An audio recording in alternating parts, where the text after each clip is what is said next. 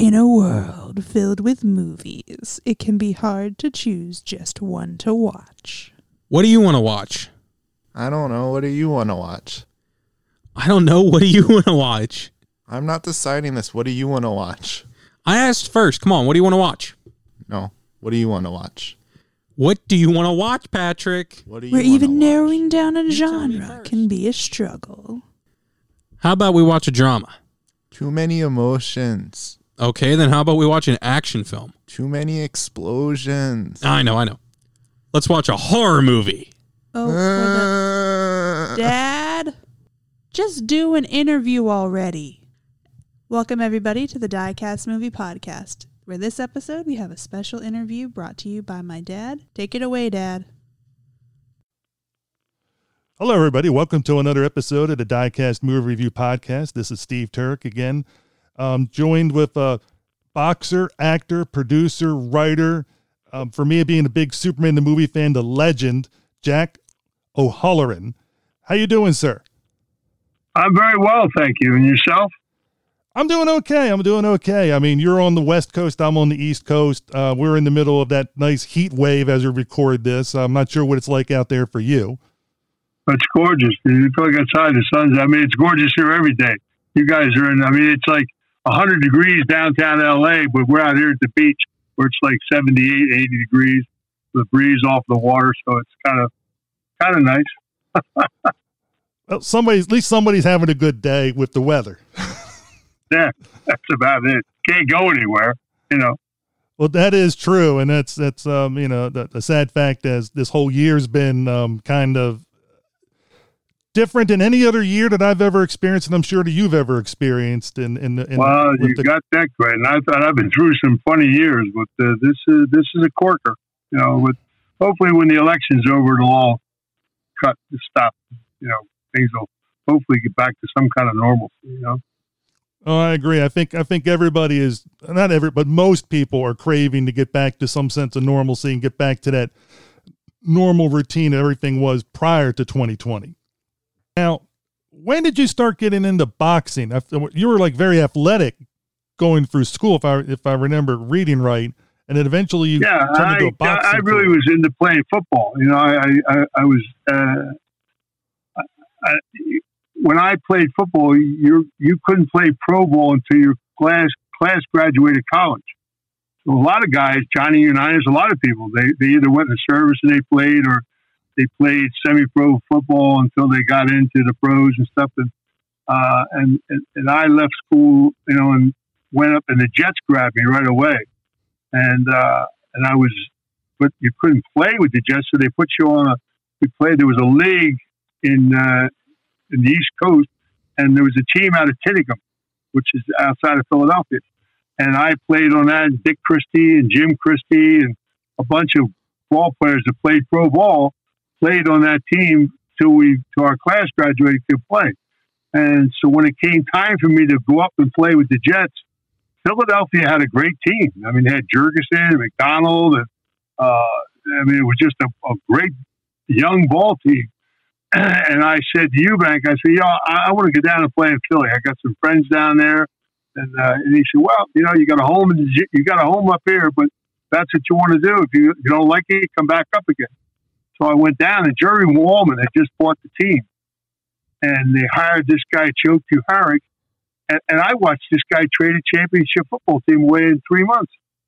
He got rid of Jurgensen, he got rid of McDonald, he got rid of Maxie Baughan, he got rid of uh, a a lot of great young linemen. He traded to Green Bay for Jim Ringo, who was over the hill. He, I mean, it's just unbelievable the things he was doing. We came out of a meeting uh, one day, and uh, Timmy Timmy Brown and I, I don't remember Timmy Brown. Timmy was a great running back. Mhm.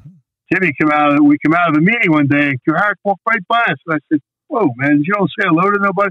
"Ah," And I said, "You know what? Take this team and stick it." And Timmy said, "While you're at it, trade me."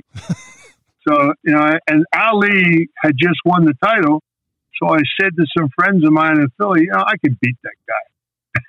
and they said, "You know, what a great idea!" And the next thing I know, I wound up in the gymnasium, and uh, Sam Margolis, who was the head of the Jewish mob in Philly, and he had Liston and a few people, and Blinky Palermo. and they grabbed my contract, they grabbed me and sat me down and said, "You really want to do that?" I said, I, "Man, I whooped his ass." You know, and so next thing I know, I've, I'm boxing professional because I couldn't box amateur because I was already involved in professional football. Those days, today you could get away with that. You could do both, Yeah. you know. So, so I, I started out my career and um, and I and I was uh, my amateur. People say to me, "You never had an amateur career." I said, "A hundred street fights, man. I had my amateur career was in the street, and you know, so we, and I could fight. I had a lot of ability, and I was big and I was fast. Uh, I mean, I when I played ball, I weighed 280 pounds, and I did a four six forty, so I could move. You know, and uh, That's moving that, pretty good. that is fast because because you're what six Yeah. six six six, yeah, two eighty, and you were doing a four, four six. six forty. Yeah. Holy mackerel! I mean, I mean, because a lot of people don't understand that when they look at the football players always doing those numbers, and it's that is for somebody that size. I mean, you were extremely fast. Yeah, and I moved around pretty good, and I had a lot of mobility. So come to fighting, and I could and I could fight. So I, you know, and I, like I was sixteen and zero, and I went to take a physical one day, and this one doctor made me do some tests, and and he came back and he said, you know, uh, you got a tumor in the pituitary gland. He said you have a disease called acromegaly, and you shouldn't be fighting at all. He said, in fact, how the hell do you fight? because acromegaly causes depression and you're not supposed to be able. He said, "How do you even get up for a fight, kid?" I just I laughed. I said, "Are you kidding me?" So they told my management that, and they said, "Well, maybe you should think about this." I said, "Like hell, I'm going to do it." And and because of where I come from with my father and stuff, I I didn't listen to very people. There was only a couple people I ever really listened to. And I said, you know, I, it's my day job, and and when you're involved with uh, with organized crime, you had to have a day job, or else the cops were looking at you. Know, I, boxing was a day job. And at night, I go out and do my union business and stuff, and whatever I had to do. And, Uh, so, you know, but I, I I didn't take it as serious as I should. If I trained the way I should have trained, I probably never would have lost the fight. But I, you know, I, I would take a fight on two days' notice. I would take a fight on a week's notice and I was fighting all over the country because it gave me a chance to go and take care of business in, in other states. You know what I'm saying? Yep. And it, so it, you you blow a decision. You know, it, boxing. I wasn't looking at the time to become world champion. It was a day job. You know, but then then when I got on into it a little bit more, I started taking it serious a little bit, and I. You know, and I and I, I would uh, train for a month, and I beat a couple world ranked fighters and people say, "My God, this guy can really fight." You know, and then, then guys would. I mean, I was signed to fight Ali four times, and it just missing for reasons. And uh, I remember I was. They were looking for a white guy to fight Joe Frazier, and uh, guy called me on the phone, and I had to sit in my house for a couple months over some union problems. There were some indictments floating around.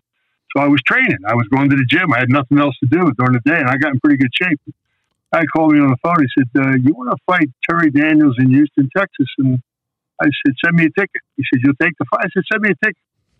So I went down. Terry Daniels was ranked number six in the world, something like that. They were looking for a white guy to fight Frazier in Houston, Texas.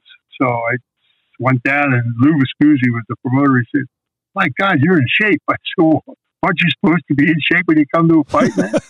and, and I destroyed Terry Daniels in three rounds. I mean, they, the kid was, uh, I knocked him out in the third round.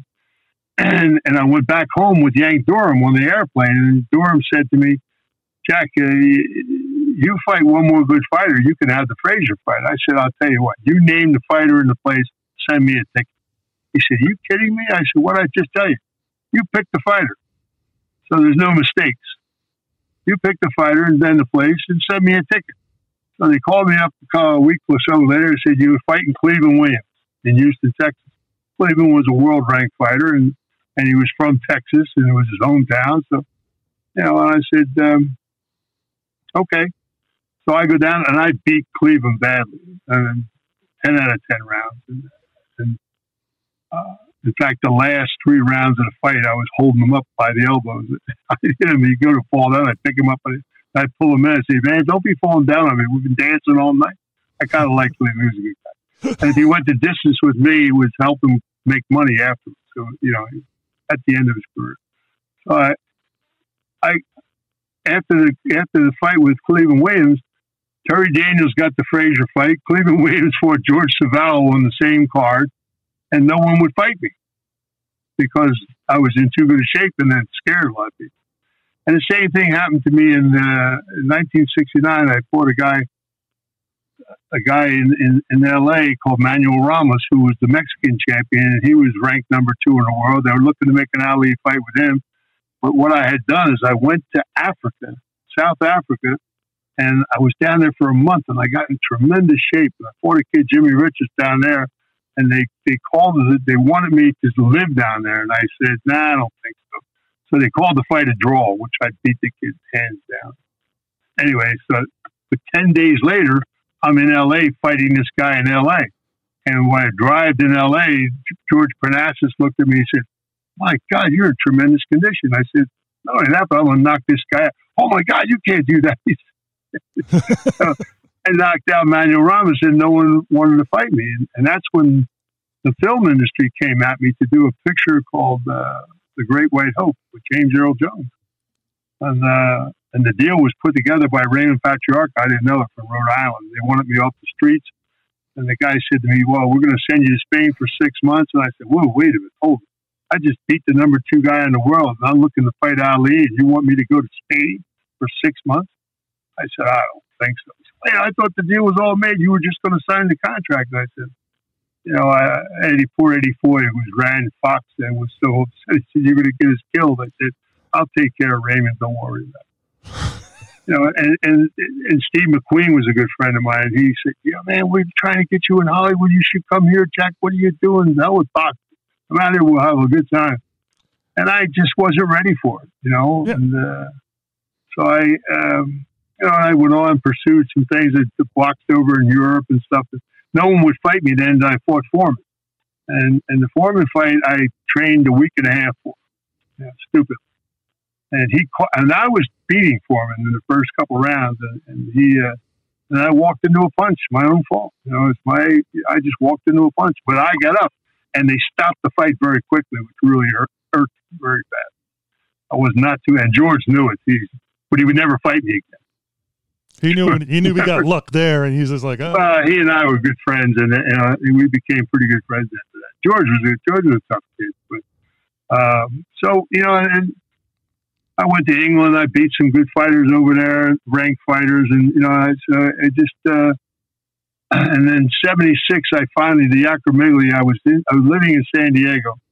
Uh, they called me on the phone one day. I was we were really having a bad time in uh, Philly with uh, the uh, bartender waiters union, hmm which we which I was involved in, and we had indictments all over the place. So I was sitting in my house, and they, I get a phone call. And they, will you fight Kenny Norton? I said, where? San Diego. I said, when? They said, next week. I said, send me a ticket. Guy said, you'll take the fight? I said, send me a ticket. I hope to get out of town. So I went to San Diego, and I beat Norton to death. I mean, I, I, I it was a great, great fight. And uh, ninth round, we're in the middle of the, we're after, after the ninth round is over, people were standing on the chairs, screaming yelling. And it's so loud that when they rang the bell, nobody heard us. They rang it three times before anybody heard it. The referee separated us. I'm going back to my corner, and Kenny ran across the ring and hit me behind the head and drove me into the ring post. And, and the commissioner, Joey Almas, was sitting right there in my corner, and he jumped up and he said, if you can't continue, you just won the fight on a foul. And now I'm, ang- I'm angry. I said, well, continue. I'm going to kill this guy. Are you crazy? And I should have listened to the Mexican trainer that was in my corner and say, sit down. And, and I went out and fought the 10th round. And, and, and of course, they, he got a hometown decision because that's where he was from. And they're looking to make the Ali fight with him. So, I, you know, but I won the town. So I stayed there. And I knocked out five, six guys and, uh, and, and fought Henry Clark, who no one wanted to fight, and I took the state title away from him. I was California heavyweight champion, and uh, you know, so I, things started to turn around. And then, but the doctor in San Diego was a dear friend of mine. He was a good guy, hmm and he was the boxing doctor. And he said to me, "You know, Jack, you've got to do something about this acromegaly because it will kill you. It's a bad disease, man. He said, you really. So he made me. He said, either you go to Scripps and get a workup, or I'm taking your license away because I don't want to see you die. So I went to Scripps and I had this workup done, and, acromegaly caused a, a production of growth hormone where because your pituitary does all your hormones and when your body would be putting out 10% growth hormone, I was putting out 150. And that's why it depressed you because it drained your body and stuff. And they couldn't believe how I was fighting. So I, they wanted to do the operation there, but they, they wanted to go up through my nose and they would have took the gland, which means I'm on hormones the rest of my life. No, no, no.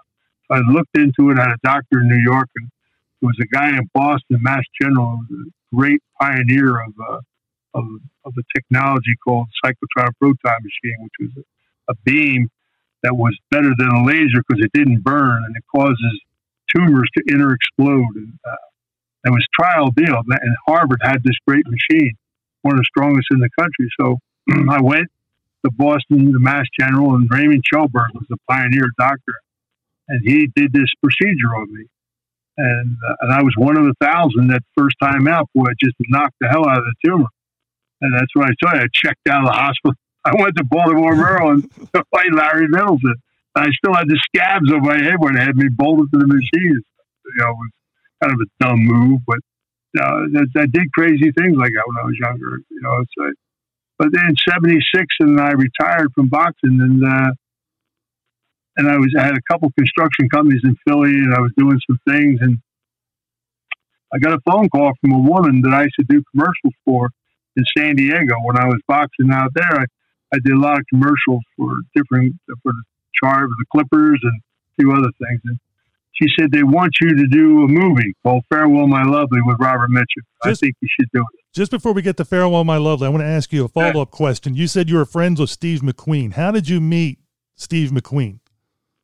In '66, when I moved to Boston, and I, I went to Boston because I was I, I started my boxing career in Philly, and I think I had five or six fights. I was undefeated, and I and, and I got into. Uh, I was living at uh, Sheraton, the Sheraton Hotel, which was owned by Wolman, because I was going to play with the Eagles, and I was living with a bunch of Eagle ball players, and we had a club downstairs that was uh, a great disco, and we were the bouncers at the door, you know. Yeah. And and I got into a skirmish with some people, come in and started some crap, and anyway, so I wound up outside and and I whacked a few people out, and guns were being shot at each other and stuff. So they got me out of the city because they didn't want. I was undefeated fighter. They didn't want. Me and Sam said, "You got to. We we we got to. We clean this up, you're going to Boston."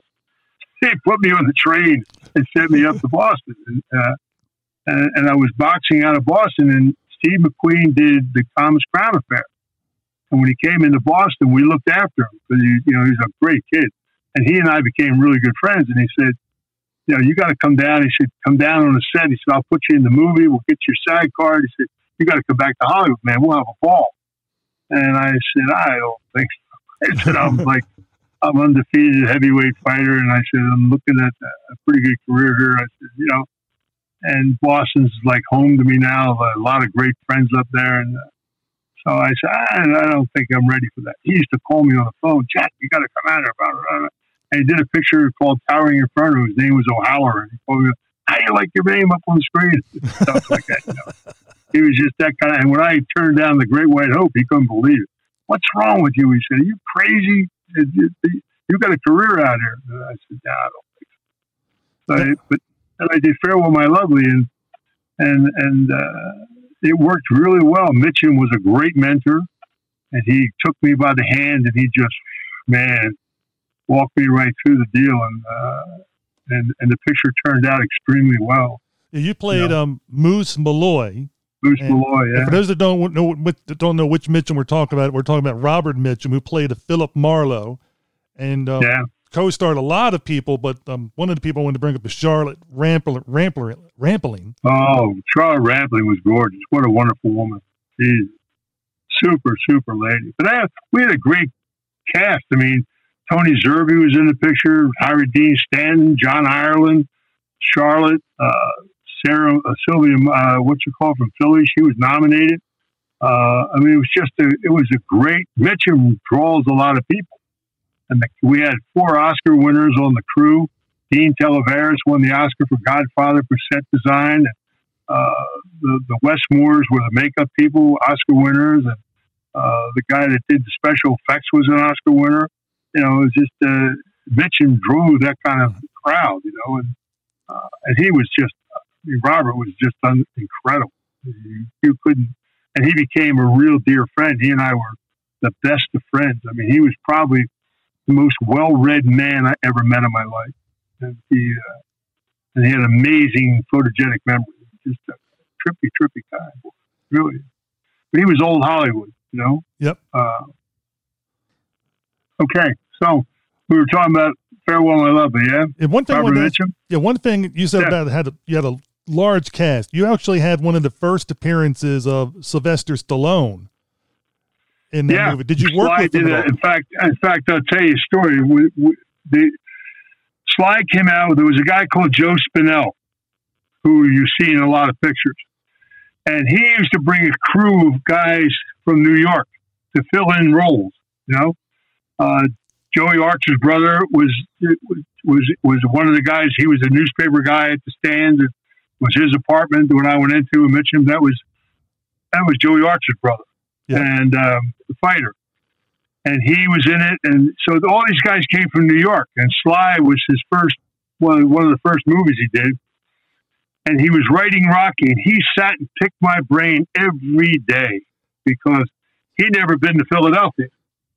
I mean, he they say he went to school there, but I think he went to a private school. People don't know that about him. His his mother was married to a wise guy, and she lived in Florida. He went to public private schools in Switzerland and, and stuff like that. And so he had never been to. So I gave him all the information about the waterfront and the, the gym, the where we trained at, which was the Passyunk Gym down in South Philadelphia, and he made it up in North Philly, but the same building looked identical to the one at Passyunk and Moore and how we had to go up three flights of stairs to the crusty old gym and, uh, where Joey Giardello trained and some great fighters trained at. Uh, and, I, and I and I told him about all about Philly, you know, Yep. and how I was a gangster fighter from there, and, and, and I was owned by the mob, and, and I did certain things down on the waterfront and stuff like that. And he um, he put his version of it in there. You know what I'm saying? I knew. So maybe kind of. huh? I knew when I saw his name and you, and it was prior to Rocky. I said, if he didn't pick your brain, he was he was crazy. You know. every day. He picked my brain every day. He just, you know, about boxing and and I told him I was signed to fight for the title and you know several times and stuff and, and gave him descriptions of uh, the friendship I had with Ali and you know uh, and and you know just so he took two fighters careers Wepner's and mine and Wepner was a bleeder Wepner was the uh, like a walk-in brawler kind of guy bleeder and, and, and, and he took that to be the guy he wanted to be getting punched around and stuff like that um, you know, and he uh, and he made a hell of a career out of it. God bless him. You know, people said to me, "Well, why, why didn't you?" And I went to see him one time. He was doing uh, Rocky Two, I think, and my agent said, "Go down." And they, they're looking for people around the boxing thing. So I went down and met him at MGM, and he was uh, sitting behind his desk, and he had a platform because Sly is really small. He's not very tall and and he had a platform where he was looked taller. I laughed at him. Yo, man, you're taking this thing out of bounds a little bit. And he thought he was bigger than his britches then because you know Rocky did so well and all that stuff. And and he had an attitude, and I and I wouldn't have done the movie after that if, I, if they had offered because I would have given him a smack, you know. Uh, so you know, it, God bless him. He listen. He he made a great career for himself with it and all that, and more power to him. But you know, he's got his own demons. Uh, I'll just leave it with that. Yep, but I, I, I just knew when I saw the, his name and you, I, I had a feeling I had I was going to ask that question, and when I, it was just it was just something I had to know because I'd, I'd be crazy oh not God, to he drove follow. me up. crazy. He, I mean, Archer sat and Archer said, "Oh man, he wants to talk to you. He really he wants to." And so I, I explained to him, and I, you know, my relationship with Hoffa and and, and, and all the things that we did in organized crime, you know, and he, uh, he, he just, uh, eh, you know, and, and it was, uh, the movie came out pretty well. He got away with murder, you know. Yeah, it's, it's, an, ex- it's an excellent movie, you know, and uh, you can't he's argue made a with it. career out of it. I mean, they did Creed. I mean, they, every time we turn around, they're doing something else than bombing rock.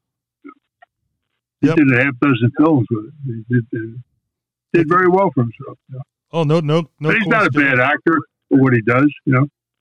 But it's uh, when I did Farewell, he he had a small role in it. You know, there was a lot. Like I said, all these guys came from New York because the picture was a two five budget, two million five hundred. They made that movie, which is incredible. You know, with the with the cast that they had. I mean, God, Charlotte and Charlotte Rampling was just. You're talking about some Hollywood beauties. That lady was a pretty lady, believe me when I tell you inside and out. Just a really good, nice lady. And uh, we just, uh, you know, it, it, it was good. It was the first real mistake I made in my career, and uh, because Mitchum had arranged for me to do the Johnny Carson show, Okay. and and I met Johnny Carson at the Polo Lounge, and he, and he it's a funny. Here's a funny story. Ed McMahon was his sidekick then, and Ed McMahon came from Philly, and he used to work on American Bandstand. Yep. With uh, with with Dick Clark, and he was also uh, he was like uh, uh, an auxiliary general in the in the in the service, he, like a reserve guy, you know, in the armed forces. So we were buying surplus from him. Different the tanks and airplanes and shit, and selling them countries and stuff. And that was a deal we had going. And, and I remember when I went into the polo lounge and he was sitting with Johnny Carson, and he said, uh, "Don't don't don't tell him that you knew me from before." But he didn't want John to know anything anything about. It. So I said, "Don't worry about it." It was to sit down and I. Johnny Carson was all excited because Farewell. I don't know if you've ever seen the film. Yes, I have. But It's a it's very good film. It's a dynamite movie. It's a great film. And it's sad that they didn't have the money to promote it properly because it was really a good film. And he said, if you do my show, I, I'll get you nominated for supporting actor." And that was a weak year for supporting actors. So I had a pretty good chance of winning. And, uh, I, and it dawned on me, I said, you know, um, your show is live, isn't it? He said, yeah. I said, uh, I don't know whether I could do it. He said, What are you talking about? I said, Well, I said, I'm going to come out and, and you're going to introduce me, and then you're going to ask me about my father. And, uh, and I'm going to ask you where the men's room's at. He said, You would get up and leave? I said, uh, Yeah. Because I don't talk about my father and I don't want anybody else talking about it. And that was the dumbest thing. Cause, you know, and Mitchum screamed at me the next day. What? He said, Jack, you're talking about Hollywood. They love this kind of stuff. What's the matter with you? And I knew he told Carson everything about me because he and I used to have long chats. And Robert knew my father and he knew where I came from. And uh, and he loved telling people, "Boy, guess who my best friend is." and and you know, so I and I should have done the show. I really should have done it, and I kicked myself in the butt. But I never look at yesterday. You know, it is what it is. But the movie gave me a lot of credibility. And uh, you know, the next picture I did was King Kong, and I, I just kept working one picture after another. Yeah, one, And I, I did King Kong. yeah, one thing I was going to say, uh, after watching Follow Me, My Follow My Lovely, I always remember you now saying, Where's my Velma? Where's my Velma? Because Yeah, that was it. One of the I remember one of the people asked me what was a great scene that you did. I love the scene when we come out of the dance club when, when I first meet Mitchum, and we're walking down the street, and I, and I tell him I want to hire him to find uh, my girlfriend, and he said, uh, "What does this Velma look like?" And I delivered a great line to him: "Cute, cute as lace pants," you know. And it was uh, so I, you know the timing and everything, which I got from fighting, all worked very well in the industry. And having somebody like him to just tell it, you know, we, Robert arranged for us to go to work together the very first day. He lived in Bel Air, and I was staying off of uh, Sunset Boulevard at, the, at a hotel. And he came, the car came to pick me up, and we had to drive all the way downtown to Fifth and Main to a seedy area of LA because it was a period piece. And uh, they called me from the desk and they said, "Oh, your car's here." So it was like seven in the morning, and I said, "Oh, great!" I'm hustling down. The, I come through the, the doors where the pool was and into the lobby, and there's Mitchum standing against the wall with his foot up on the wall with dark glasses on. Nobody even recognized him. And, and I saw him, and I'm walking down the steps, and he looked at me and he said, "Well, this must be Jackie O."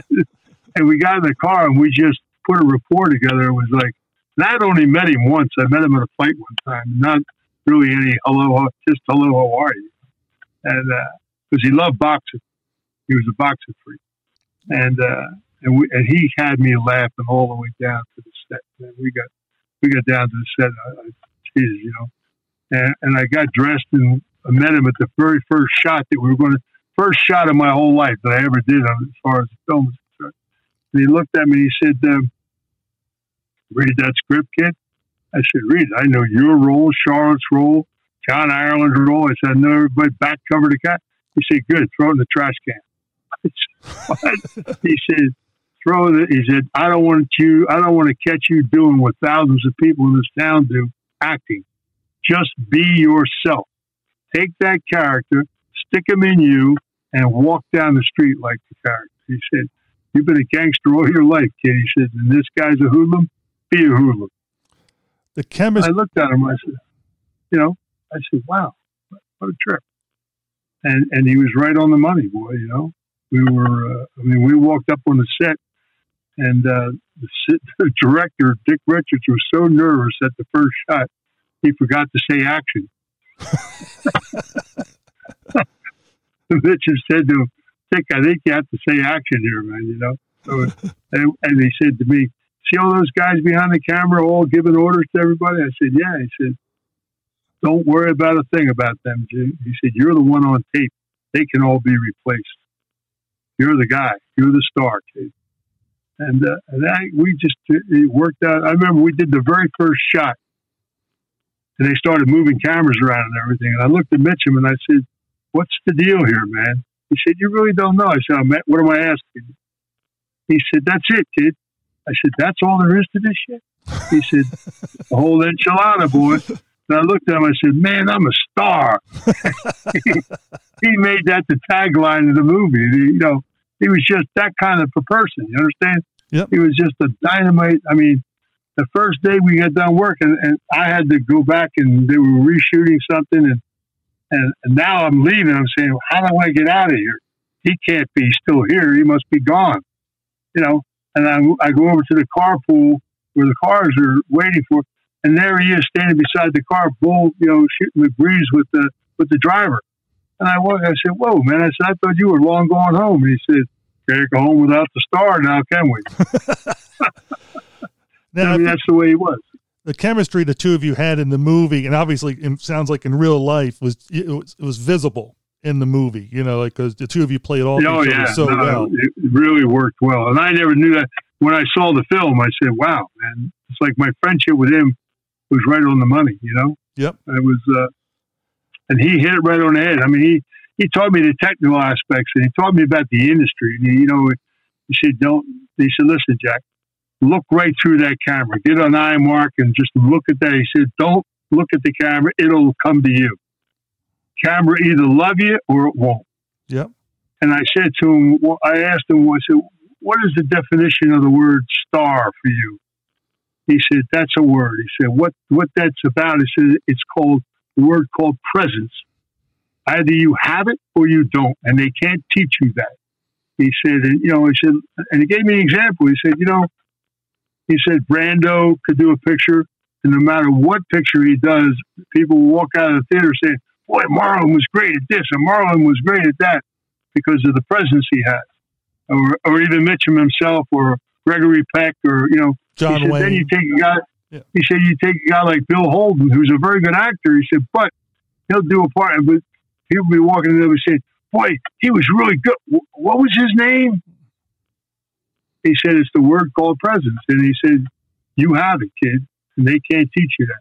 And I remember when I was leaving, I think we were working about four weeks on the film, when I was leaving Samuel Goldwyn Studios, where the where Kastner had his production office was at, and I was leaving. I had to go there for something one day, and I'm leaving out. And the guy that edited the picture, who was an Oscar winner, had his editing booth right by the gate, walking out of Goldwyn's, and he stopped me and he said, "Jack," he said, uh, "This your first picture, really?" I said, "This is it, Jack. The whole enchilada. Never did anything before it." He said, "Well, I'll tell you something. I'm sitting here editing, putting this picture together, and and young man, you're you're about to become a star." He said, "I've done a lot of pictures in my life, but you you haven't." So I, you know, I went to Mitchum and I said, "Oh man," I said, "I told him what the guy told me." I said, "Maybe I should go to UCLA and take some elocution lessons or take some of these acting lessons." And Mitchum laughed and he said. Uh, Stick with me, kid. You'll fart through silk. Don't worry about a thing. Everything's going down the street just right. Now, I believe during this movie, and I know in a couple other movies, they refer to you as King Kong because your size and you're big. Yeah, And then, of Uh-huh. course, 1976 movie that came out, you were in the movie King Kong. yeah. You know, playing That was uh, Joe Perko. Joe Perko, yeah, former the oil crew. They they came to me. I mean, I've never read for a picture. I've never had to audition. The people came to me to do movies, and uh, they De Laurentiis picture. They came to me and they offered me one of three roles. I had the Ed Lauter role, or uh, there were three, three or four roles that I could have taken, and, and I chose the Perko role. And I said, you know, that seems like pretty cool. And uh, and I said the very first words in the movie, and uh, and you know, but there was a the movie's about a monkey. You know what I mean? So no matter who the cast is, you know, you're the monkey's the star of the movie. Yep. And Charlotte, uh, I mean, uh, uh, Jesse, Jesse was her first movie. Yeah, Jessica and Lange, for those that are wondering. was a, you knew she was a star the day she walked on on the set, and then she, her and I became really good friends. And I, I really loved Jessie. Jessie was, uh, I mean, she just had the quality, man. She she was a dancer. She was married to Baryshnikov, and uh, so, but and the director for King Kong had a great script, a great cast, but a, a, a drunk director, and uh, and he's chasing Jesse around all the time. You know, and he tried to make her look too much like Marilyn Monroe. That was ruined her career. I. Tried to make her look like Marilyn Monroe, and he, and but she was just so dynamic, and you knew.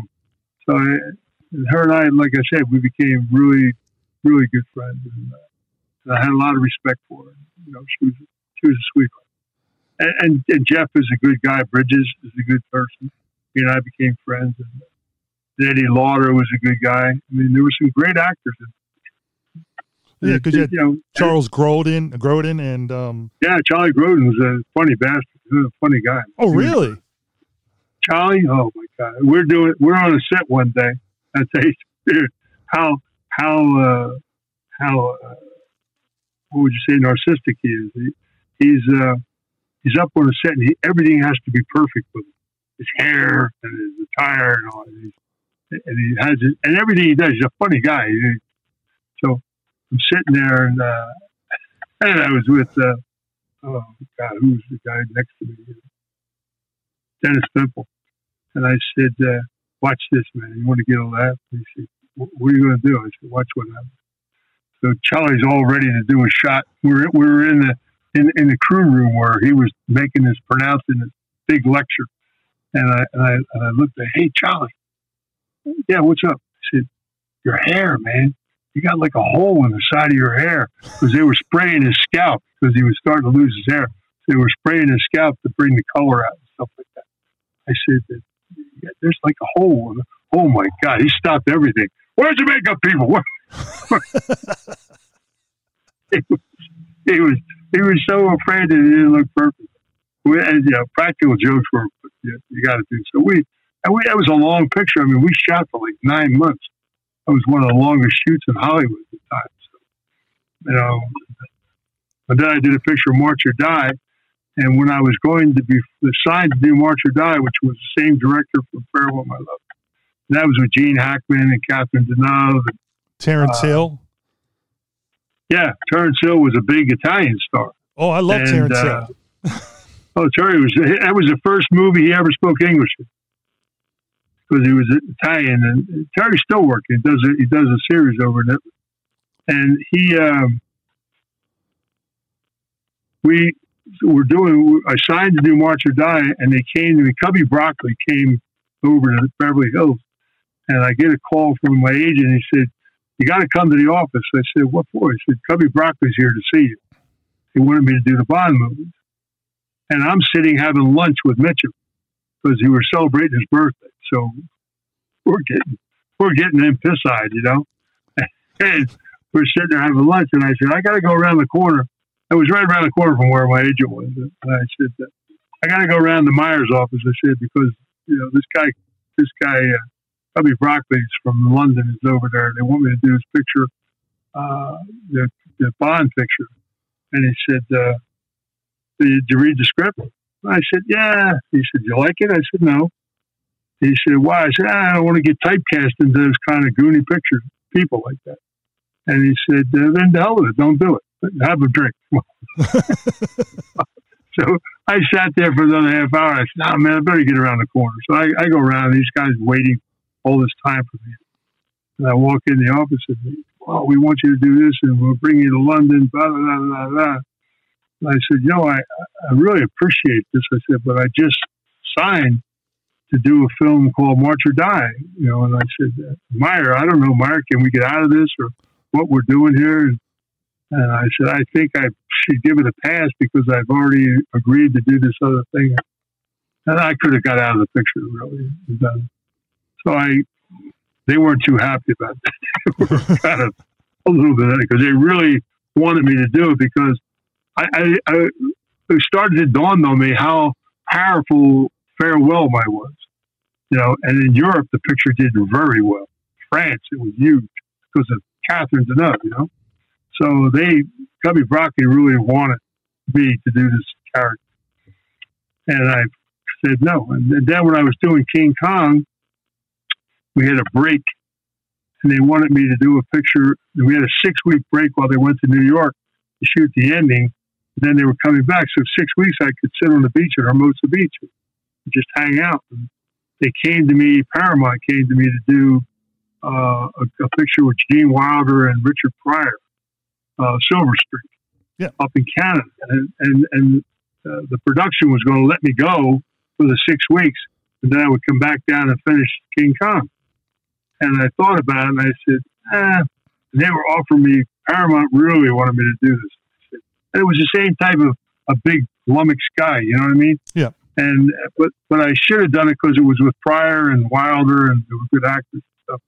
And it, and it would have taken me, kept me working, and you know, instead of lumbering around on the beach like I was doing. But I had some other things I wanted to do, and, and uh, so I, I passed on it, and it was a mistake because Paramount really wanted me, and they were offering me walking tall and everything else if I did it, and I uh, and I said ah I don't know whether I can, you know, and what if I don't get back in time to finish Kong? And they said, no, they already said you were releasable.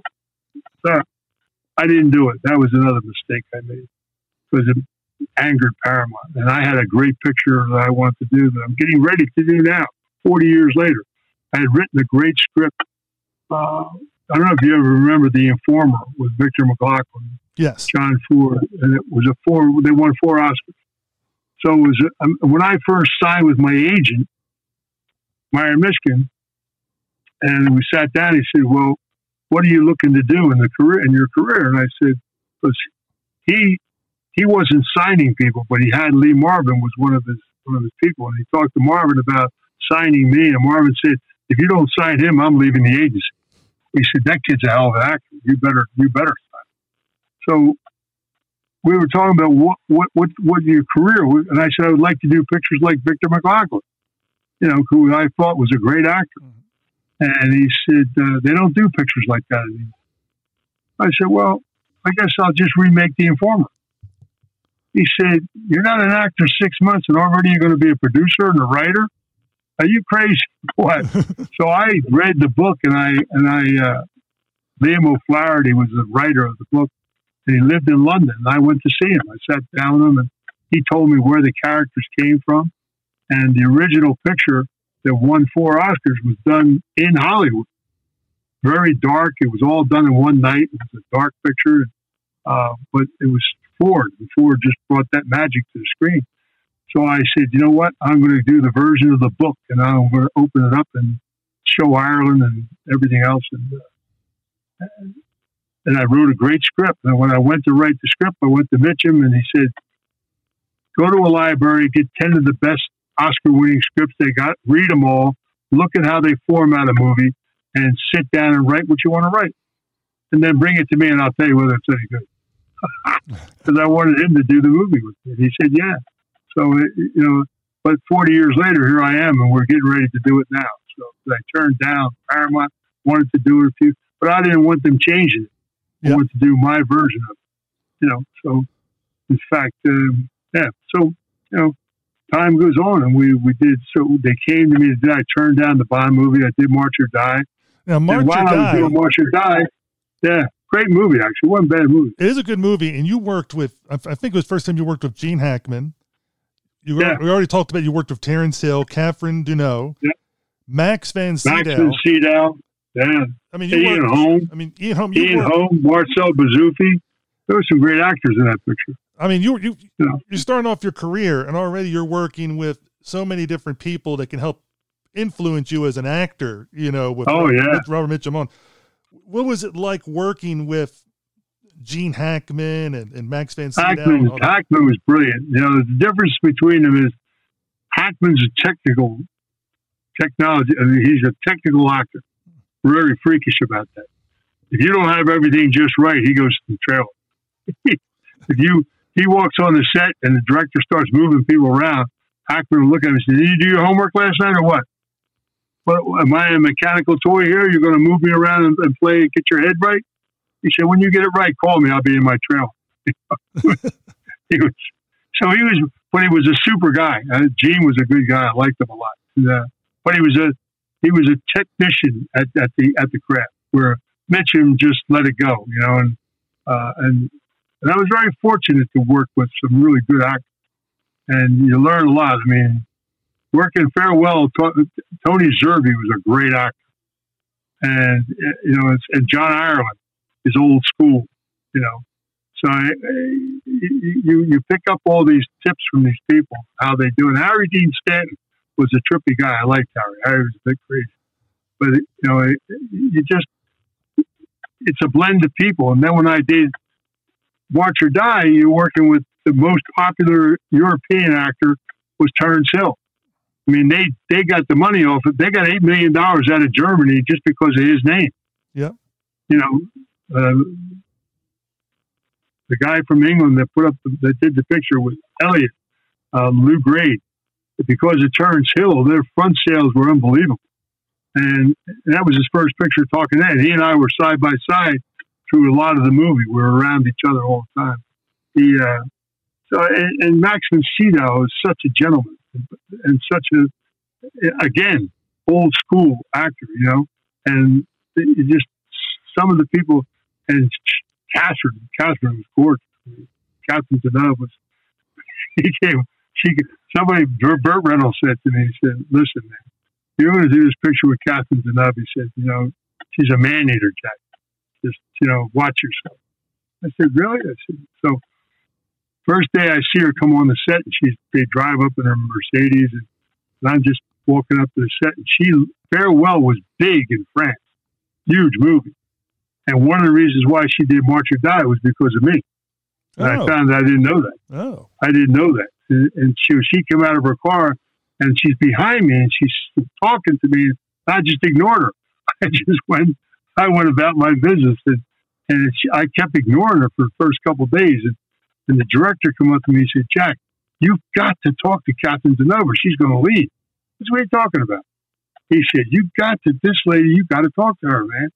So I'm sitting having lunch with Hackman. and We're sitting in a bar talking to each other and she's behind me and she taps me on the shoulder and says, Do you have a light? And I, and I turn around and I found a match for her and I lit her cigarette. I said, Oh, Catherine Deneuve. She said, Yeah, Jack O'Hara. I said, We shook hands and she gave me a kiss and she said, I've been dying to meet you. I said, Hey, God, it's very nice to meet you. And I turned, start, kept talking to Hackman, and she just was going crazy. So we became really good friends. She was a suit. I mean, she was. When you talk about beautiful, man, that's a pretty lady. Trust me when I say. And, and we became good friends. Catherine was a super lady. You know, we had, and and the movie had some. I mean, Ian Holm was a legend in England, uh, Shakespearean actor. You know, so we had, we had some great talent that we played with, and, and they came to do Superman. They came down and got Hackman and I, and we went up to London to meet uh, Richard Donner Yep. about Superman. And Superman, And, uh, and for those that don't know, Superman, you obviously played Non, and for listeners, you got to work with Brando, Christopher Reeve, you know, um, Jackie Cooper. I mean, there's a whole list of people that you worked oh, with. Terrence people! I mean, yeah, yeah, Trevor Howard.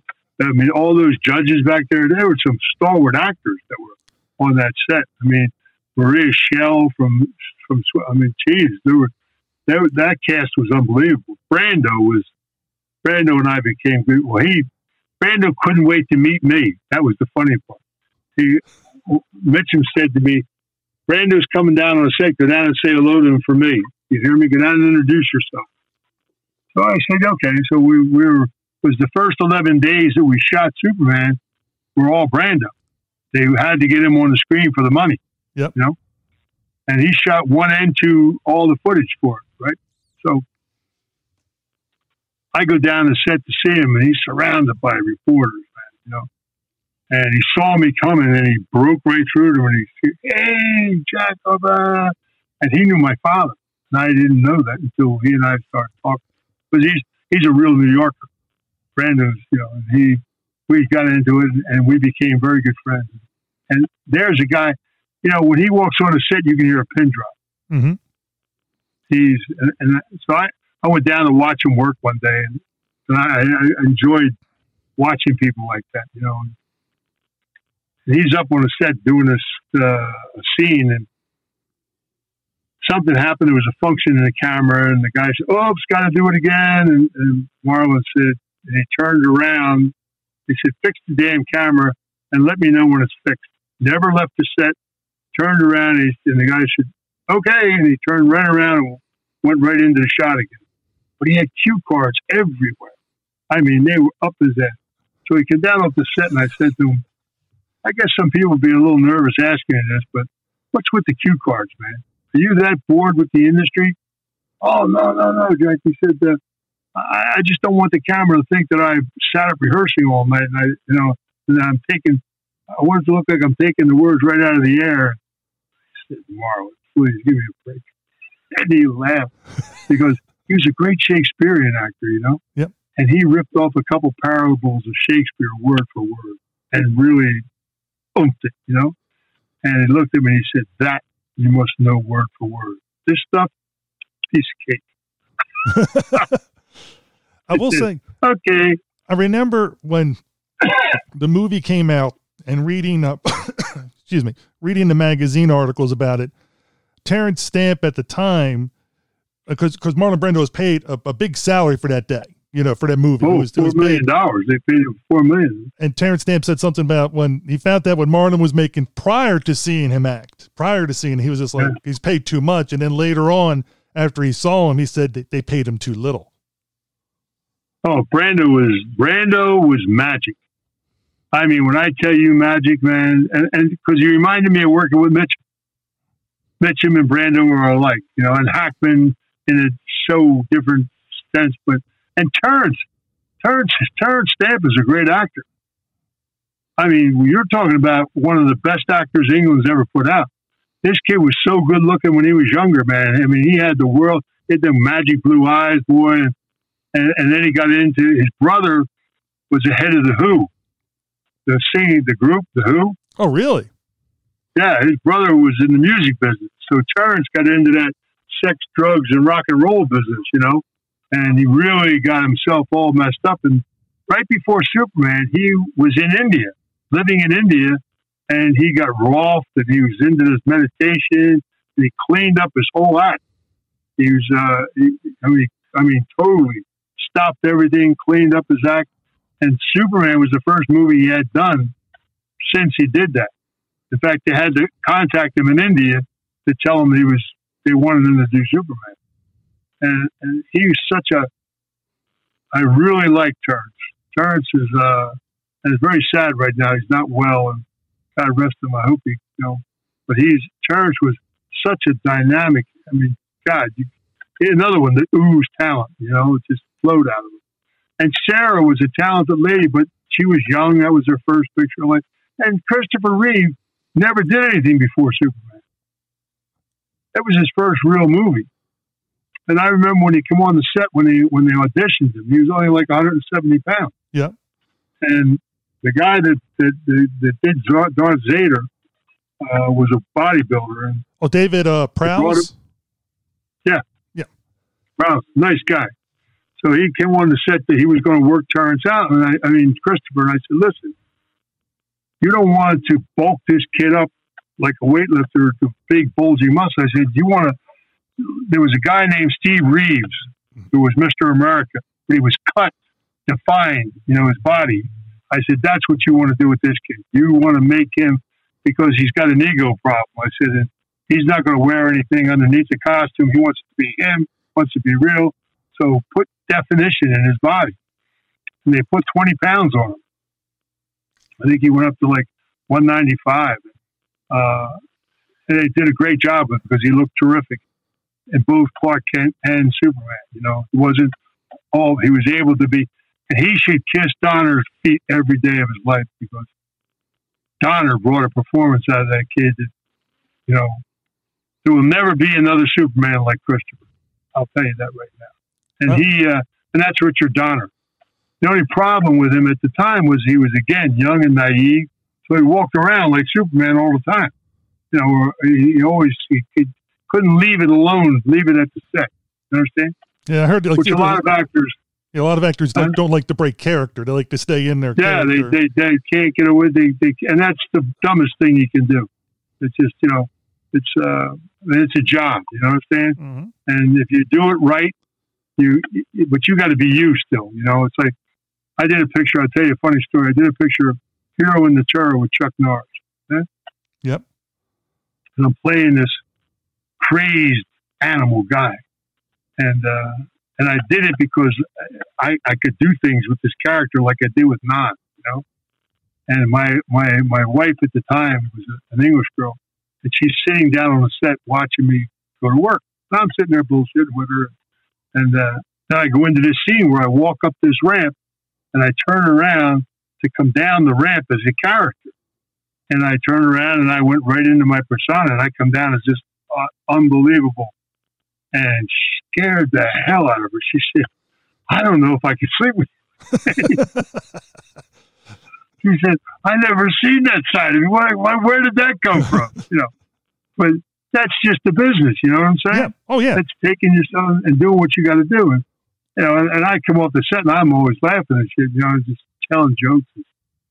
And uh, some guys just can't do that. They just, you know, Christopher had, it was a great run. If Christopher Reeve would have stood up and said to the Salkinds, it's either me or it's either Donner or I'm gone, they would have never got rid of Donner.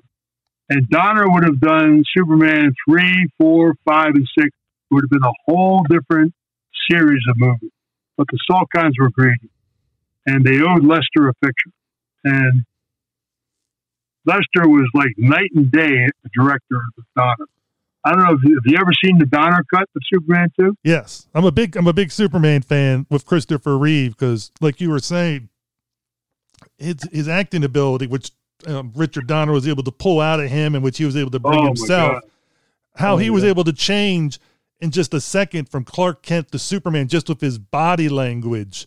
Um, That's Richard Donner. that that was all Donner. that was all Donner. You know, and he that was Richard Donner, and you know, I, I watched him do that with him. You know, he uh, and Chris listened. You know, he listened and he did it, and he did what he was, you know, and and it worked really, really well. Mhm. And uh, it, it just um, it, he became a nice guy after he got hurt. Unfortunately, you know. Uh, and I had a lot of respect for him. When he got hurt, I really felt bad for him. And he got hurt because of his own ego again. Because first of all, he wasn't that great a horseman. and he had too much horse under him. And I don't know if you know anything about horses, but you know when you're jumping horses, you better know what you're doing. Yeah. And he didn't wouldn't wear a helmet. You know, his ego, he wouldn't wear a helmet. And when the horse threw him, he landed on his head. That's how he broke his back. If he had had a helmet on, he might not have had that injury that happened. You know, so but you know, God God makes what happens happen, and you know it's just uh, it's it's uh, very sad. You know, and, and his wife was brilliant, stood by him all the time, and he became very humble when he got hurt. And, you know, he, he helped a lot of people. And uh, Robin Williams was went to Juilliard with him. They were great friends. And, uh, it was, uh, you know, nice to sit with Robin Williams. I really liked him. He was a super person.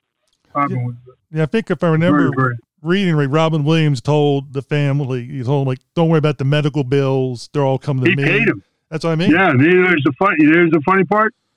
Christopher Reeve's mother is the second wealthiest woman in New Jersey. Hello. Whoa, I did not. Hello. Know, I did not know that at all. Yeah, well, nobody did, and, and Robin picked up the tab for the medical bill.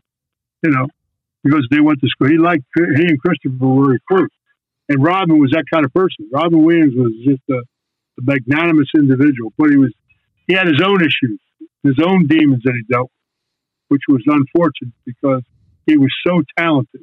But you know, when he did Mork and Mindy, it's because where he came from in Detroit, and he lived up in his attic. He used to create all these characters and stuff, and and, and he he was preparing himself for a series that he never knew was going to come down the street. You know what I mean? And he uh, it just uh, he was a good guy. Robin was a really super guy. Now, when you Sorry, I never got a chance to work with him. well, I mean, it, you can't work with everybody. Sadly, that's just the way the facts of life. You know. No, I mean, it, I, I mean, I, I, I did a picture, Baltimore Bullet. You ever see it? Oh yes, very good. Jim James Yeah. Coburn, Omar Sharif, Great movie. Brooks. that was a uh, good movie. Boxleitner. again, Yep. they didn't have Bruce Box was their first picture as the first movie ever did, but they didn't have the money to promote it properly. Avco Embassy was tight on bread, and that was a good movie. I mean, Jimmy, Jimmy is a super guy, boy, great guy to work with, and Omar Sharif is just he was like Mitchum. I loved Omar. Omar, Omar was. Uh, I, we were having we were in New Orleans, and, and we were eating breakfast one morning, and the women were lined up outside that restaurant waiting for him. I mean, there was a, a parade of them waiting for him. Yeah? And I said to him, "Wow, man, you go through this all the time." He said, "Oh, Jack," he said, "You, you have no idea." I said, "Jesus God, but you carry a baseball bat around with you or what?" He said, "So, but he was a he was a Omar was a, a, a, a heavyweight gambler. Yeah?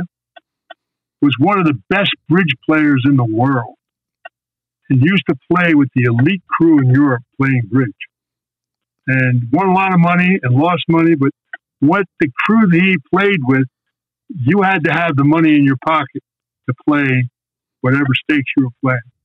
And he went one day foolishly without the money, and uh, and lost and he blackballed himself in the bridge world. But he was he developed the first backgammon game, a mechanical, you know, board game, Yeah. backgammon. Yeah. he was a world champion backgammon player.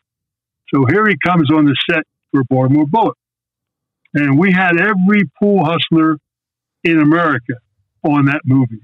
Mosconi was there, guys from Detroit, guys from Chicago every pool hustler, the real deal, all real guys, right? They're salivate. They couldn't wait until Omar got on the set because they wanted to play him back backgammon. They wanted to gamble with him. They knew he was a gambler. So I went down to meet him when he came in for off the plane, and he's getting his makeup checked, and we're sitting shooting the crap, you know, and, and it, just a super guy. And and they surrounded his chair hey man, how you doing? We've been waiting for you. Well, we can't wait to play backgammon with you. And Omar said, guys, I just got off the plane, you know, from Egypt, and you know, a little bit, you know, just getting a little bit checked up here. He said, well, I said, well, we're- waiting for you. We want you to know that we're willing to participate. So they had the board all set up and everything. So he said, well, give me a few minutes to get done here. And they left and they went, they looked at me and he said, You got to come and watch this. This is going to be fun. I said, You serious? He said, Yeah, man. Said, you got to come over here and watch this. So he goes over and they and they got the board all set up and they're they got their money in their hands and stuff. And Nomar said, um, "How much you playing for?" And they said, "Oh, how about fifty dollars a point?" He said, uh, "How about two hundred and fifty dollars a point?" And they're now really salivating. They figure they got a score and a half him. And they're and they're, and they're saying, "Wow, man, yeah." yeah." He said, "We can play for more if you want." So Omar said, "Well, play five hundred dollars a point if you want to." And they, wow, man, now they're ga- but these are all pool hustlers. They're, these are real gambling, you know, dege- degenerates, right? Yep. Well, I never saw the cube go around faster in my life, or someone move around a board quicker than what this guy did. He took fifty grand off of these guys before you could write your name. and I sat there and I watched this. I said, "Wow!" And I watched their faces drain. I mean, he just whooped them like a stepchild, boy. And then we and, and they all walked away dismayed and saying and they're trying to be bravado. Whoa, wow, we'll, we'll do this again sometime. In the back of their minds, they, they didn't have no parts of this guy no more. And, and so he he's stuffing his money in his pocket. I said, uh, "Wow, man!" I said, "You?" He said, "Jack, I live this game." He said, "I invented the board game." He said, "This is like playing children here." he said, but he said, "This is great lunch money, not a problem." But you know, he was uh, he would be he'd win money at playing bridge and then lose it at the track. It was a gamble. In fact, he was gotten so much debt in France that he had to wind up being a, a host at a casino to pay off the debt owed. Was, but but one of the nicest guys you ever and, and such a great actor. Oh my God, this guy was a great actor. Now again, another Mitchum, and you know I, I've been so fortunate. And Jimmy Coburn, another great actor. Oh, Jimmy was just Jimmy, just a brilliant. And that was Bruce Boxleitner's first movie. for Jimmy James Coburn, to me, a lot of his movies, he's always the coolest character there, or one of the coolest people in the room. You know, when you walk, you talk about presence. When he Oh walks, yeah, when he walks onto the and he's like that in real life. He's like that in real life. Jimmy had a really great persona about himself, and and he was a good guy. I used to go up to the house and sit and shoot shit with him. He, and we had a lot of great conversations. He was a he was a good good guy. I, I like Jimmy a lot. I mean, he, he tried to tell me you got to get that script of yours. He read uh, the script Ballad of the Simple Man as the Informer script, and he said, "Jack, this is when are you going to do this?" He said, I, "I'm in for any role you want me for. I, I'm in." He said, "You got to you got to do this picture." And I said, "Yeah, I'm going. I'm going to uh, you know." I was a little. I had an argument with Paramount, so just kicking around. one other, And, uh, I was going to say about the Baltimore Bullet. One other question I want to ask you about the Bullet, the Fun House, the Fun House fight scene. was the most unique and, and, and, and interesting one. I mean, what was it like filming that? Because that was all over the place in, in a good way. we had a lot of fun. We had a lot of fun. It was it was a lot of fun. I mean, I enjoyed that film a lot because we again, you're talking about great actors and who know their craft, you know, and it's very difficult making mistakes when you have guys like that working. You know what I mean? Yep. You can shoot a lot of one takes with people like that because and, and- a lot of things that people would think are difficult, you know, and we did our own stunts and stuff, and and, and that's what great actors do, you know, uh, because it makes it that much realer. You know what I mean? Yep, because it makes it Uh, better for the so- cameraman that they can actually. Oh yeah, Yeah. no, absolutely. You got dead on angles and boom. It's just so it and working in the fun house. That I mean, doing the mirror scene and all was trippy. Boy, it was uh, it was great. Yeah, no, I enjoyed that. A lot of fun. I remember you did the mirror scene, and my other big thing I liked was when you guys are in that um the the, the tunnel that spins. Yeah, That was it did. It worked really well. You know, it just it, it was. Uh, I said there there's things you do in the industry that are just fun. You know, you just to relax, you have a good time, and and and, it, and it's fun. You know, we just uh, we had yeah yeah. Uh, that to me was the saddest part is that people that haven't seen that movie have been cheated because it's a it's really a dynamite little movie. and uh, it's it's hard to find. I was able to find it on YouTube. Um, so yeah, it's- it is, and that always blew me away because uh, I would think that they could that would show on YouTube and all repeatedly, you know, but it's a good movie. Yeah. Really a good movie. It, and, and for those that are listening, it, it's on YouTube currently. You know how these things change, and um, Yeah, and I, I love it that they were put a, fit, a release for it because you know I'm a big Coburn fan, um, Omar Sharif, a fan of yours, and uh, it's just to be nice to have a physical copy because then you're not ho- held up like oh is it ever going to be on YouTube again or something like that. But it's it's well, yeah, I've got a copy of mine. And the girl, uh, what's her name? She, oh, God, what a Ronee sweetheart. She. Ronee. Yeah, Oh uh, Blakley, yes, Ronee Blakley.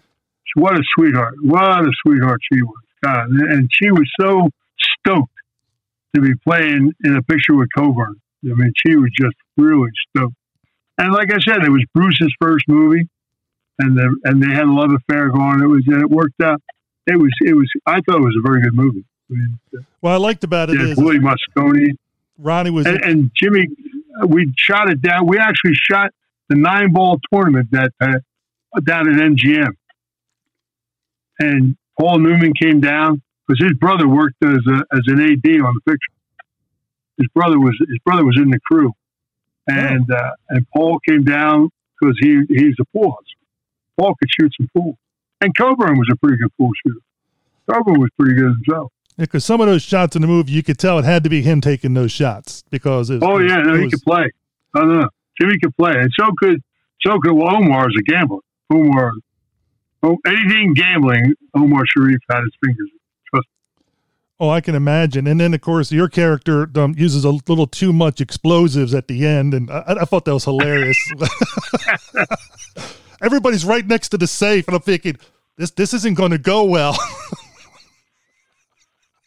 It was a, I love that scene. And I'm putting the, the stuff on it, and I'm talking to two guys. I got them tied to, to the deal, like I'm t- explaining them why I'm there. You know, it was a, it was. I thought it was a very good movie. I really did. I, I had I had a lot of fun doing it. We it was it was, it was good. It was sad that it didn't get the right exposure. and and that's one of the things with um, our podcast we try to do is get films that we enjoy, or at least one of the three of us, whoever's doing the picking enjoys that extra Yeah. exposure, so other people can be like, "Oh, let's go look that one up," because it's I, I like to call them. You can call them hidden gems or forgotten works. I mean, they could have been big in their day, but then you know, forty years later, nobody remembers it because of the generational change and movie taste change. And it's nice to Yeah. bring these things back out again and say, "Look." Well, it's like you know the, the, the Baltimore Bullet pool's a big deal. They still everybody plays pool. And I don't know why they have never really regenerated that movie because it's timeless. You know what I mean? It's like uh, like Farewell. Farewell is a timeless kind of picture. You know, I, I everything I've ever done, I did because I really loved the, the films I was doing. You know, and uh, I turned down five pictures, and Richard Kiel did them all and made his career. God bless him. You know, Yep. Richard was a good kid. I liked him. He was, you know, he was a he was a remnant of, of acromegaly. That's what killed him. I mean, it, acromegaly is a killer disease. Richard was Richard was a nice guy, but I turned down five films, and he and the one film, two of the films I shouldn't have turned down. The one with uh, with with Pryor and, and Gene Wilder, and and the one with Burt Reynolds. I should have done, Which, which one was with Burt Reynolds? I don't remember. I remember you say- talk about um, Stir Crazy, but I don't remember. Longest Yard was one of them, oh my! Lord. and the other one was, and the other one was uh, um, picture with the Longest Yard was one. And then no, the other one was with Eastwood. He did a picture with Lin- Clint Eastwood that uh, I should have done it. It was offered to me, and I was doing something. I, I just thought it was too wasn't. It was a small little role, and I said, ah, you know, let him go ahead and do it. You know, That is, I, mean, I can I can imagine you obviously, you know, with your football background, you would have been right in there for that Yeah, role. long as you're in fact, in fact, uh, Gurney said to me, uh, Burt's looking for you. He wants to talk to you. Uh, he's got a movie he wants you to do. Charlie Durney, I met him in Beverly Hills one day. And I said, ah, I'm getting ready to go to Europe. I've, I got some things to do. He said, ah, Jack, he said, you really would like to, do, because I met Burt, we were doing Superman. He was in London doing something. I forget what he was doing. And he and I used to have lunch together. And Burt was a good guy. He was an athlete. You know, we had a lot of similarities we chatted about stuff. Uh, and, and he was a, you know, another good actor. Burt Reynolds. Burt Reynolds was a, he was a, he was a comedic kind of serious kind of guy. He could do both, you know. Oh, exactly. Uh, he did, yeah, I mean, he did a great picture with, with Eastwood, where they they they were fist fighting. In his, and you know, he's a, they, you know, Burt's Burt's done some nice work. I like him. I like a lot of his work. Um, you know, what, you talk about comedic Smokey and the Bandit. You talk about action, Oh, adventure, yeah. deliverance. Oh yeah. Um, the longest Smokey the. Bandit was a was a killer. Oh yeah, Smokey and the Bandit was was a, was a great film. But he he puts a lot of comedy even when he does serious work. He has that that just an instinct about him, you know. Uh, he has he just he's a good actor and he does his thing. He's Burt Reynolds. That's him, you know. And you love working with people like that because it just you're real. You're you're you're having a good time, you know. exactly. And that's like I said with the bullet. It's sad that they didn't. I, I can't believe they haven't taken that movie and really just really regenerated. it's way better to me than the color of money. Oh yeah, and because I've seen both, Yeah. and this one I this one I enjoy way more than the other one, and for various reasons. I'm not gonna, I don't want to rag no, on the movie, agree but I but I think this one is a superior pull movie. no, I agree with you. I agree with you. I mean, like I said, Newman was down on the set when we were shooting because he was playing pool with guys, you know, and his brother. He came down to say hello to his brother, and uh, and we got a kick out of hanging out with him. Paul's a really nice guy. Just Paul's Paul was a super super individual, just a down to earth beer drinking guy. Drinks, but uh, he drank so much beer and he never gained any weight. Just to blow me away. I mean, he would drink one another. And I said, "Wow, man, you drink?" He said, ah, "John, I like beer." I said, "But you don't get. You're skinny little guy." He said, "You know." I was very lucky that I got to do things that I really wanted to do. You know, and and and like I'm glad you saw the bullet because the bullet was a good was a good film. You know, it's uh, March or Die. March or Die. They they showed they showed the uh, the film was too long. It was four hours, and and they have it. There's people that have seen it in segments, the one and two, part one, part two, which shows you the whole film, which makes a lot more sense. You know, I really didn't know it was four hour version. put. No, there is a four-hour version out there. There actually is. There's a four, and if you watch the four-hour version, you you'll see a lot of where they cut scenes that made it look so like drastically cut. You know, uh, because it was just so we did some neat things, and I mean we, we went down in the desert, and we were we were in Almeria, Spain. We, we, were, we were all over the place, boy, shooting that picture and we wound up in Arizona because uh, Hackman got hurt uh, on a horse. He fell off a horse. He got hurt, so we wound up finishing in Arizona. But we were in Morocco. We were we were all over. I will say your character Ivan in um, March or Die, um, he went out like a boss at the end scene. I mean, he, he's like throwing people all over the place. I mean, it was it was what you would expect from Oh, yeah. No, that you play. I mean, they we they did that shot. If you remember the picture, they did the shot where it was up on the like a panoramic shot up on the on the on the on the mountain where they're all marching and everything, and they're on their horses. And I couldn't be in the shot because when I got on the horse, by shooting at that long range, it looked like my legs were on the ground. the camera guy said to me, John Oak, I said, Jack, we can't put you in that shot. He said, it looks like you're walking a horse he said, Do you mind not being in the shot? I said, Hell no. It's, you know, going to mess something up, no, forget about it. He said, Because of the angle of shooting it up in the air and stuff. And I said, Yeah, no problem. But uh, we had, I mean, that was, there were some huge sets on that thing. I mean, geez. And we had some, interesting characters in that. There was a guy, Marcel Bozzuffi. And then there was a guy named Rufus. who was one of the biggest Pam guy, Pan, you know, comedians out of France. And today he's a big producer. Rufus is, a, and what a nice guy. God, he was a fun. I had more laughs with him. He was, God, he was like uh, uh, Ollie and uh, what's the two comedian guys, the fat guy and the, and the skinny guy, Laurel and Hardy. Yes. He was like he was like Laurel. He, had the same long face, and, and he's great Pam. My God, That was the one who had the uh, tuxedo. I think that you guys uh, like they wanted to throw his stuff away and they kind of hid it underneath his uh, mattress or something. Was that? I'm trying to remember if that was the same. Rufus was uh, played the, one of the sergeants. oh, one He of the was like, sergeants. uh, oh, I'm yeah, sorry. Yeah, I'm thinking like of a a different sergeant. guy. I'm thinking of a different person.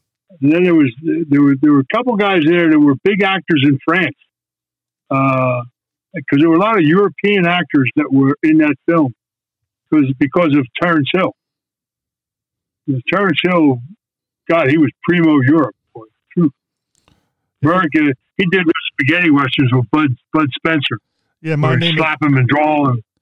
yeah, the Trinity series uh, or two movies. Yeah. And then uh, my favorite movie of his is My Name Is Nobody with Henry Fonda. Yeah, yeah, yeah, yeah. Sergio Leone, boy. He's- He uh Terence Terence was Terence had a great look. He was a northern Italian kid, blue eyed, blonde hair. He was from northern Italy. And uh he uh he we were at the we were doing March or Die, and like I said, it was the first movie he talked English in, you know? Yep. And we were at the we were at the sand things when we were being attacked and he and I are right next to each other. And uh and of course it, you have the camera sitting there and you're supposed to be visualizing all these people charging at you, you know, with a reaction shot.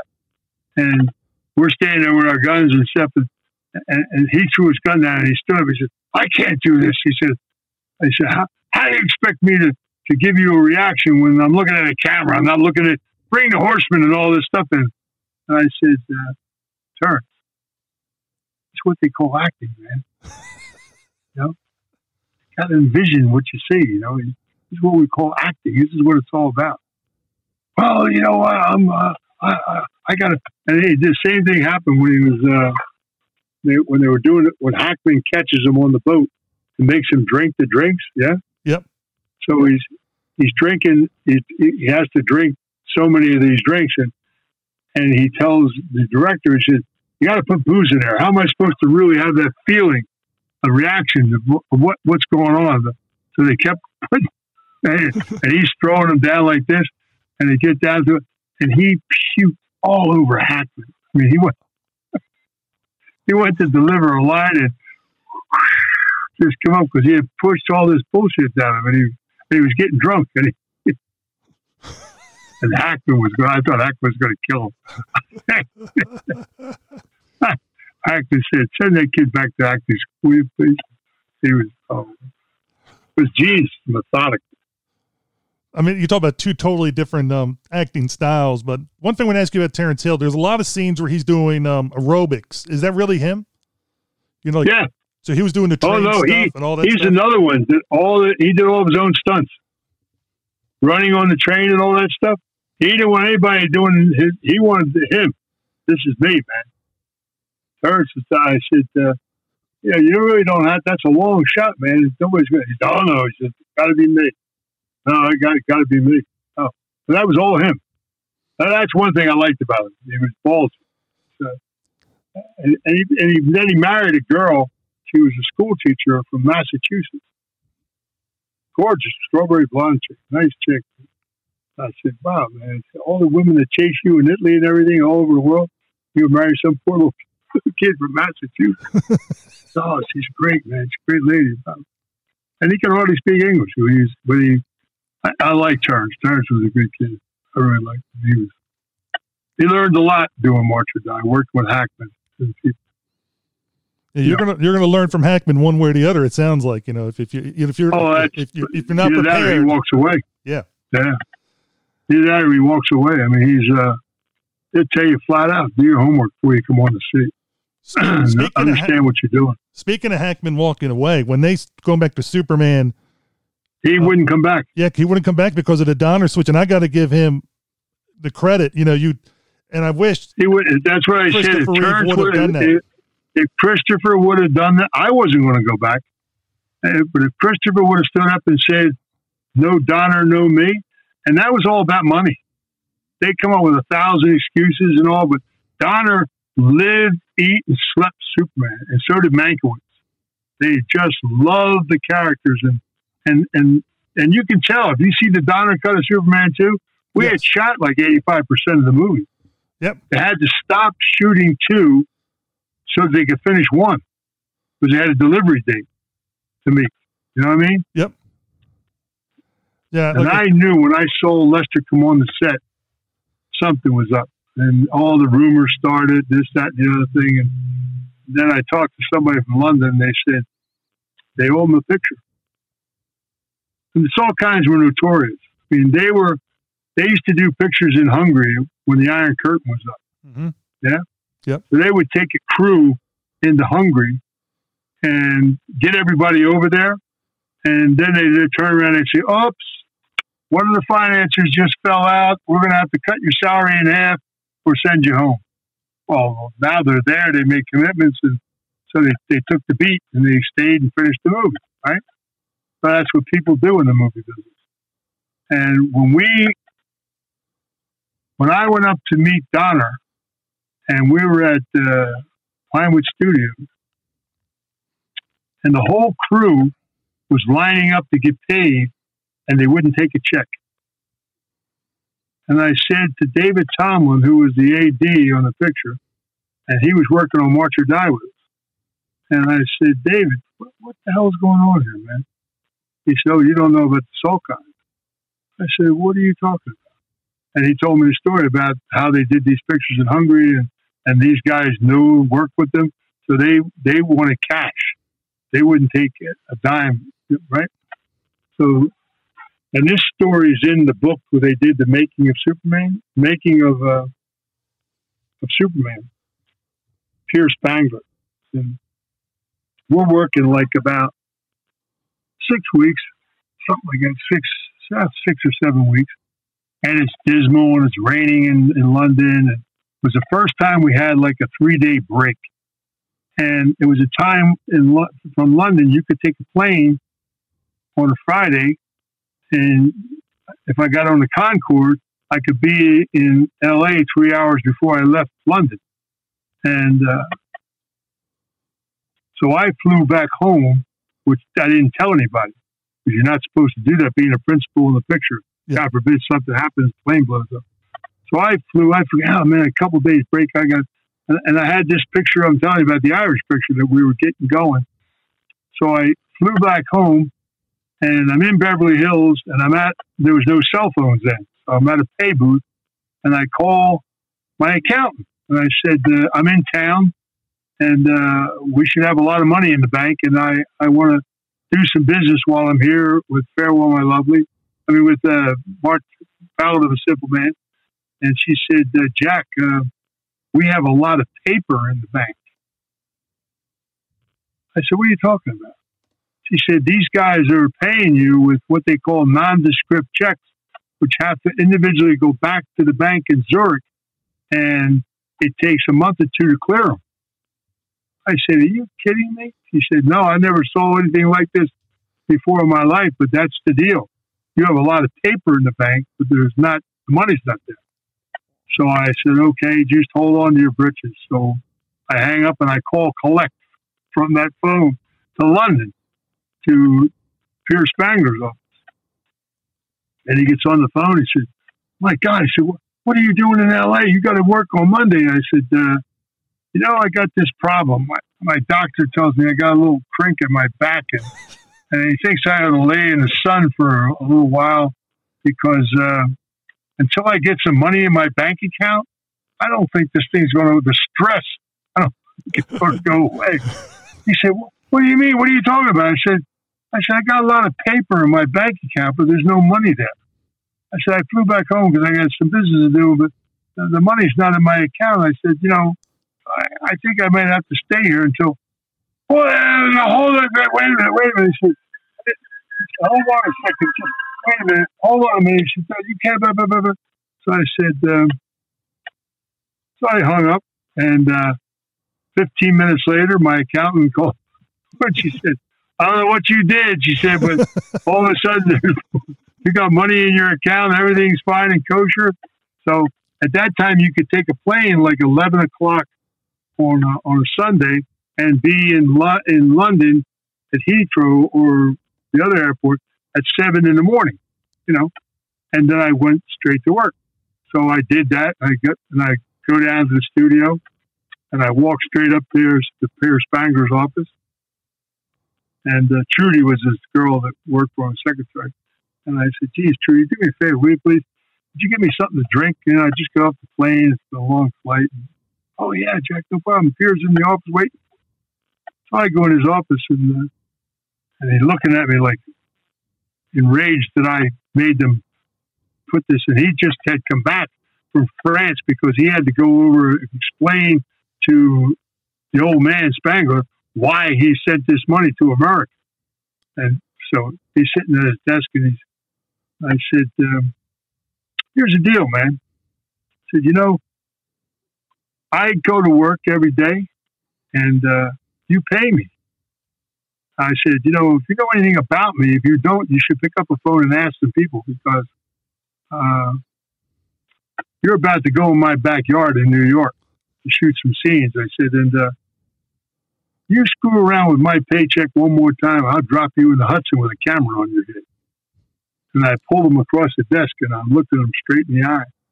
And he said, you're, you're threatening me? And I dropped him back in his seat. I said, no, I'm making you a solemn promise. This ain't about a threat. This is about a promise, son. I said, I come to work, I work, you pay me, no problem. I said, and I have not caused any friction on any set or anything. I come to work every day. We're having a good time doing this movie. I said, but uh, don't play any games with me. Let me tell you that right now. And he said, oh, you.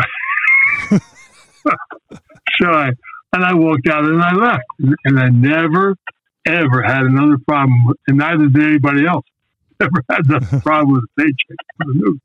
And, and they did a, they wrote a book about the making of Superman, and Spengler told that story about how I pulled across the desk. You know, I was laughing. I, you know, I, just I laughed. I, I was laughing when I was office. I, you know, they, they were just so bad with certain things. I mean, they're having dinner one night with Donner and Brando, and Brando had just come on to go to work, and he's worked a couple days, and and they're having dinner, and and uh, the Salkinds and Pierre Spengler and uh, and Donner, and uh, and and Brando says, you know, guys, he said we're really working some serious hours here. He said, you know, um, maybe we should take a day off, rest up a little bit here. You know, we're pushing pushing the envelope pretty hard. And uh, Donner said, "Well, you know, Marlon, we could probably." And he's getting kicked under the table by to by by Pierre Spengler because they need the work. They need Brando to get on tape so they can go to the bank and get the money. You know, and uh, and they're kicking. And, and, and, and Spengler said, "Oh, Marlon, we, it cost us too much money to take a day off." And Brando says, and this is a true story. Brando says, uh, "How much it cost a day shooting?" And they said, "Oh, like three hundred fifty thousand dollars." And Brando sat back and he said, "Yeah, let's take a day off. I'll pay." they paid him like four million dollars in gold in front to do the film. He said, "I will take a day off and I'll pay." Oh my God, they almost had a heart attack. and Donner spoke up. He said, oh, "Marlon, really, we we're on a real tight time schedule, and you know, and Donner was a real diplomat." The Brando, Brando was what Brando was a wonderful individual. Believe me when I tell you, I had a lot of fun with Marlon. Marlon was Marlon was a trip. It was he had this great dry sense of humor, you know. Yep. He would tell him, and he'd do something. He was telling him he was actually doing a joke with, but you thought he was dead serious. Man. He told me a story about one time he was auditioning for I think it was a play, and he's sitting in front of this whole row of producers sitting at the table, and he had to simulate a burning candle Yeah? So he goes through this whole method acting thing. And he did it so well, people started sweating and loosening their tie. it was like they were feeling the heat from the candle or something, you know. He just, he personified it so, and that's the kind of chemistry he had.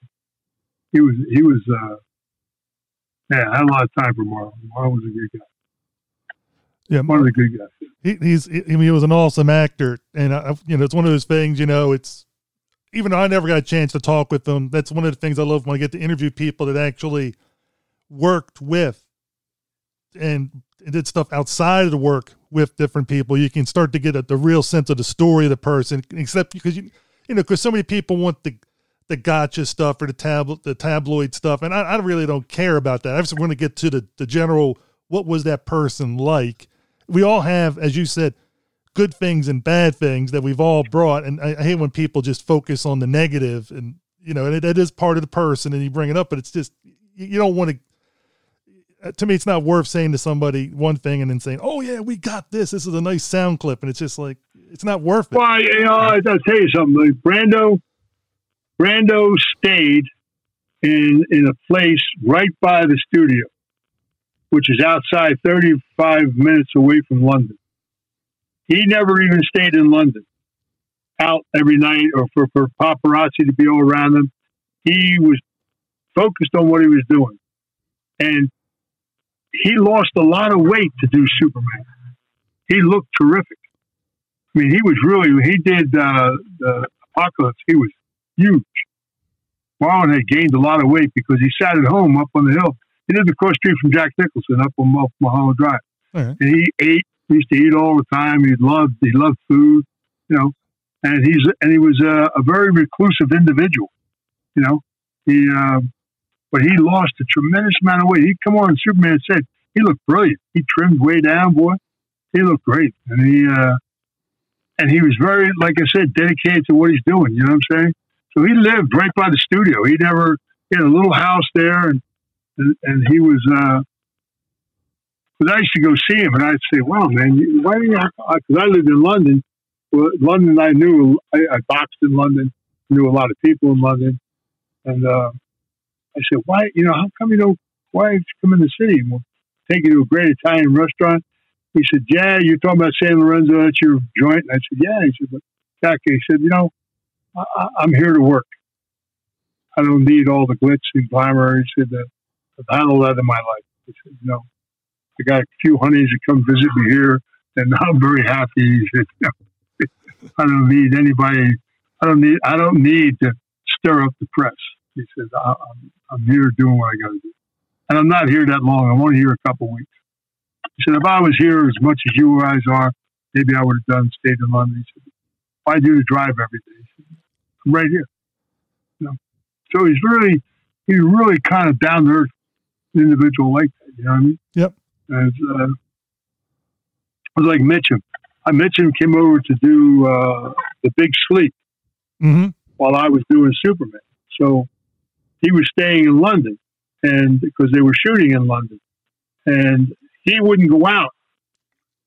He wouldn't go out on the streets unless I was with him Really? because oh yeah, I mean, and I said to him, "Why?" He said, "No, you."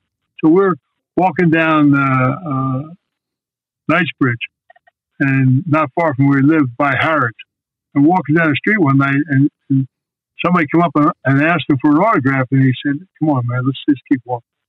And I looked at him. I said, "Well, you know," he said, "Well, you want to see what happens if I stop?" And he stopped to sign one. All of a sudden, there's 50 people around and I mean jumping at him, pulling, you know. Now I'm pushing people away from him.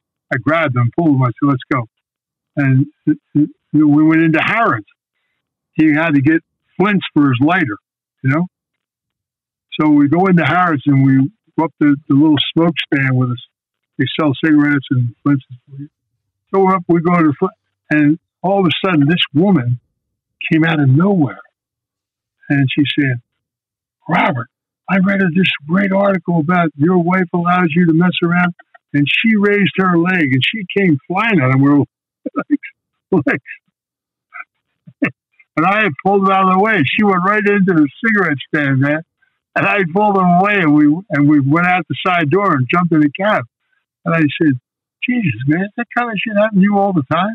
He said, "You have no idea." and he said, "I said, wow." He said, "What do you think I don't go out by myself?" for?" He said, "You go with me wherever we go." He said, "You know, you're going with me, kid. That's the bottom line. You understand that?" Uh, I I laughed. I he was he made me laugh. He was, Mitch was great. He was he was just terrific. Yeah, which is what a lot of people don't understand when they're asking somebody for an autograph. It's like, um, and and they don't, and they get turned down. They take it so personal, but there's so many factors that go into, you know, and is their personal. Well, like he said to me, time. he said, you know, you're on a street, Jack. He said, and once you stop for one person, then people start looking and they realize who you are. And bam, you know, uh, and, and I say, wow, man. And I never really had that problem per se because of my size, I think. You know, I Mitchum was a pretty big guy, but I, I think that uh, it's one of the things that, like, I've stopped and signed autographs for people and and, and and when I do a couple of them, enough is enough, and I walk away, and no one says you know. But I saw them gathering around. I said, "Holy shit!" And he's like an icon in London that people just loved him. And uh, he was, uh, well, he wouldn't go out unless I went with him. He said, uh, you, "I want to go out for a walk. You've got to come with me." I said, no, I was doing Superman. He was doing the Big Sleep. Now, if your character non, I like your, your childlike portrayal. It reminded me so much of Lenny from Of Mice and Men. Well, I'll tell you something. When I went to see Donner uh, with Hackman, and uh, Donner and I were discussing Non, because the original character Non was a genius scientist, and they lobotomized him. You know, and uh, Donner said to me, "What do you think about playing uh, a mute character?" And I said, uh, "I said I embrace that." You know, I said, "Let me tell you something really in front." I said, "You know." uh, Jackie Gleason was a good friend of mine, and he did a picture called Gigot, and he won an Oscar playing this mute guy. I said, and if I ever got a chance to play a character like that, I was going to embrace it. And Non was a perfect character because Terence was a vicious general, Sarah was a man eater. Somebody had to relate to the kids in the audience. So I said, I'm going to take this brutish guy and I'm going to play him like a child learning how to work your eyes and learning how to walk and talk. You know, never going to talk, but learn. And, and so I did that, and it came out pretty well. You know, I thought it was really fortunate. Yeah, I thought it was excellent because you, you, you're kind of rooting for him and against him at the same time. As when I, I you know, I've had people, I've had people come up to me at, at, at Comic Cons and they, and they say to me, uh, first of all, I remember first Comic Con I went to, someone goes, "My God, you can actually talk." I said, "God, I must have played that character pretty well." So, and, and, then- and then they said to me, uh, "Well, I was a kid. I saw that movie. You scared the shit out of me, but I loved the characters. I just because it was like a child, you know, so it related to a lot of kids, and still today, you know, children go and see that film, and, and I get so many great remarks about how childlike Non was, this brutish character being so childlike, and uh, so I, I think I, I guess I must have done something right. Oh, I, I definitely think so because um, I'm, I'm I'm terrified of Zod. I'm terrified of you know or, or, or Terence Stamp. I'm terrified of Sarah Douglas. It's like I don't want to be alone with either one of those. Non was the one person I felt like, you know, if if it's just him and I and we were playing some type of like childlike game, I could probably live.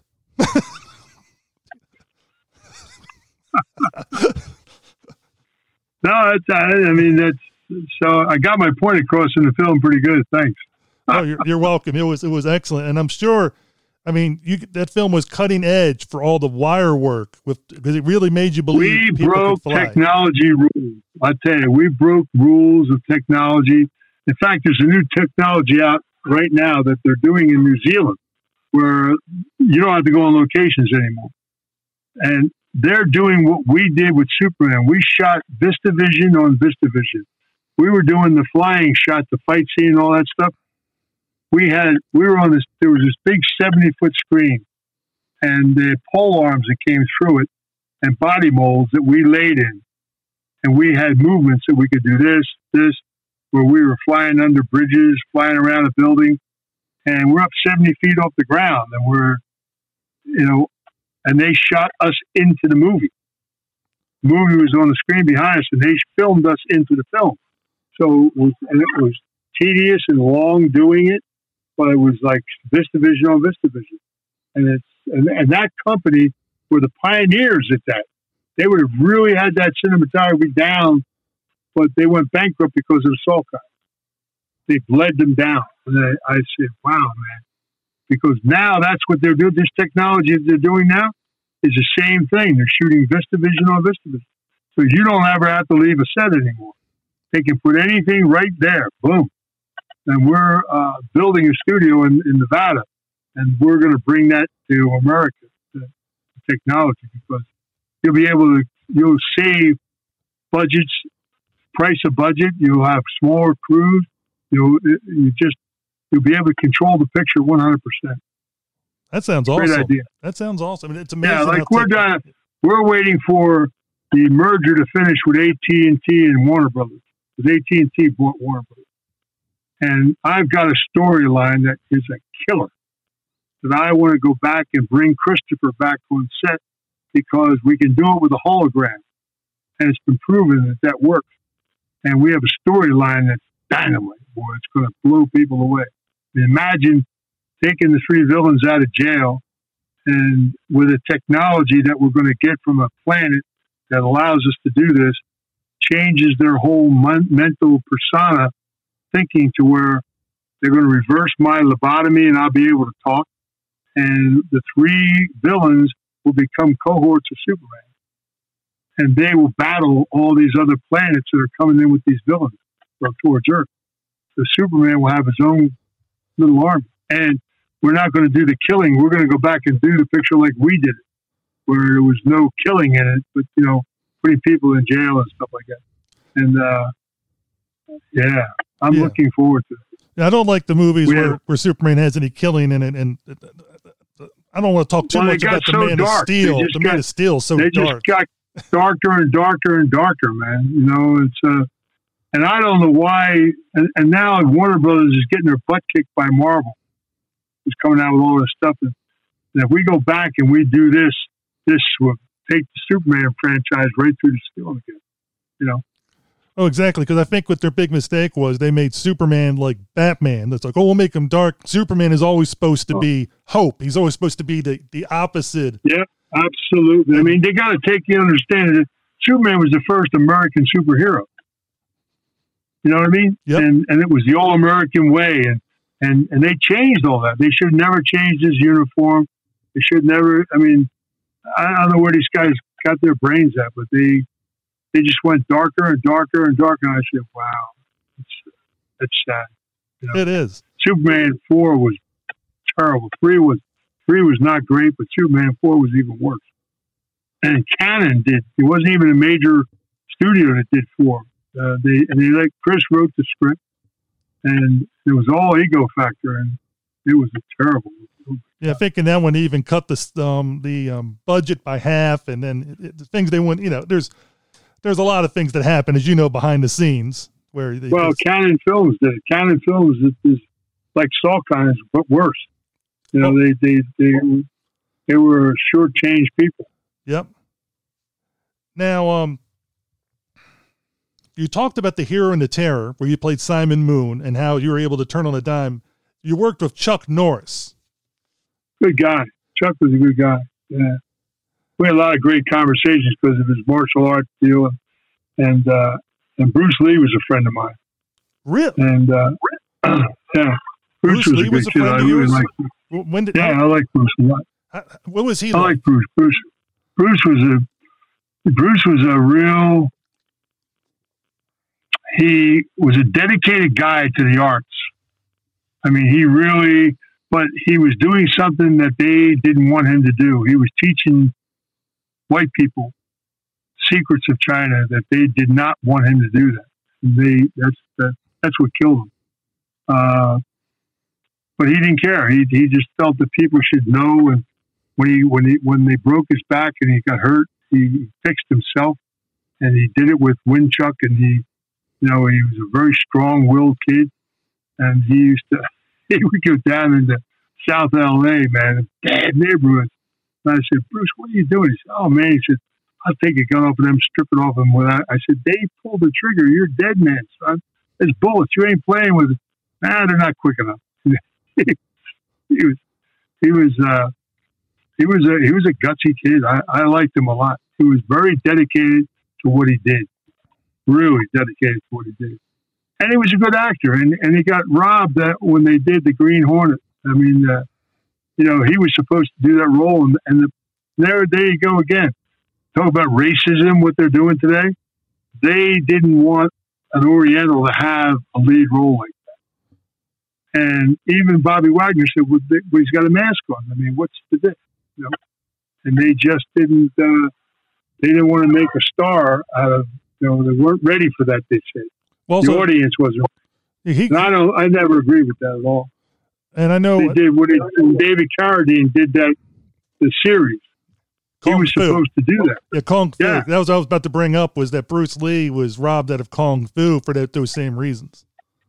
Yeah, no, that's exactly why. I mean, he uh, Bruce was, uh, and he was a good actor. Bruce was a very good actor. He really, but he, I mean, he did talk about doing your own stunts, man.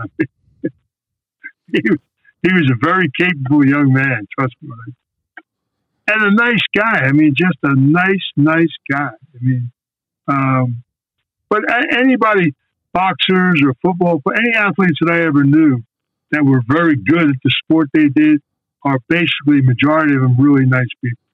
But they got nothing to prove.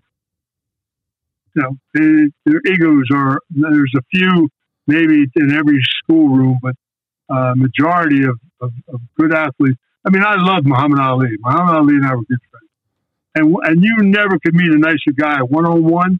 You talk to him one on one, boy. He was unbelievable. He was. Uh, I mean, I I beat a kid in, in Detroit, Alvin Blue Lewis, who was number two in the world. And uh, they called me up, and I was in LA, and I just had my license taken away because of organized crime, which was all bull. So they, called me from Detroit. They said, You want to fight Al, Alvin Blue Lewis in Detroit? I said, Can I get a license? Oh, yeah, man, we'll give you a license, no problem. I said, When's the fight? Next week. I said, Send me a ticket. You'll take the fight? I said, Send me a ticket he was supposed to fight Buster Mathis and it fell out. And they were looking for, and Blue Lewis had just won 13 rounds with Ali in Ireland. And he came home and he beat Terrell and another good fighter. And they were looking to make another Ali fight. And if he beat me, then it would be we'll push him into another fight. So they called me on the phone and said, absolutely, boom. They go to Detroit. Now I've got a lot of good friends in Detroit and one of the kids that ran the black area of Detroit was little. He was a, a Olympic fighter, Ronnie Harris, very good fighter, but he was a gangster. He ran Jefferson Boulevard, and uh, he said, "You really going to take this fight?" I said, "Yeah, I'm out there and I'm training." And, and the guy, uh, Blue Lewis's trainer, was a famous trainer, and he sent a guy down to watch me work out to see what kind of shape I was in, and uh, and I hit the speed bag for an hour worked out about 10 rounds on a heavy bag, then skip rope for an hour. So they were sweating bullets. I could say, this guy's in pretty good shape, man. I don't know about what you're doing. We fight, and, uh, and I got paid X amount of dollars for the fight, but I had this little kid, Ronnie Harris, who's a gangster. I said, I want you to bet every single round. He said, Jack, you're in Detroit, Blue Lewis's hometown. You sure you want to do this? I said, bet every single round. I'm going to beat this guy 10 out of 10. And I beat this guy really bad. In fact, the last three rounds of the fight, I stopped hitting him in the head. I cut him up so bad. I broke his ribs. I broke his elbow. I don't think he ever fought again. And when the fight was over, I think I got paid like four grand for the fight. I won 98000 betting it. I, I go to uh, Deer Park up where Ali is at camp and I go up to see Muhammad Ali, and uh, I said, you know, you and I really got to get this on. This is time. I said, I just beat this clown, Lewis. He said, well, that's a, that's the reason why we should fight. And and and, and we're in the press. the press are all there because I just beat this guy with big news, and and he and I go into a room, and and he said, "Now watch this, Jack." We close the door, and we're kicking kicking the door and punching. they think he and I are in there fight, and we're scared. He's yelling, and I'm yelling, and, and and so we come back out, and they're all standing there like, "Oh, what happened? What happened?" He's laughing like hell. So we go, we go to sit down to eat dinner, and he said to me, Jack, he said, if I give you a fight, are you really going to try and beat me? Said, son, let me tell you something.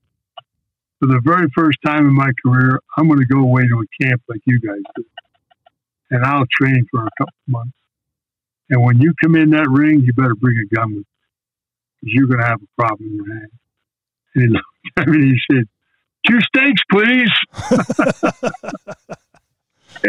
He laughed. He, he was such a great athlete. He would have been great at any sport he participated in, you know. And the way they jerked his career around, it was really sad. I, I have a lot of empathy for what happened A couple of years that he lost in his prime, you know. Yep. He was just a great athlete. He was, and, and a great guy. He was really a great guy. Really was. So I've been very lucky in my life, in, in the boxing world and in the film world. You know, like you said, I've worked with a lot of tremendous actors. A lot of people don't get the opportunity to do that. You know? And it was great.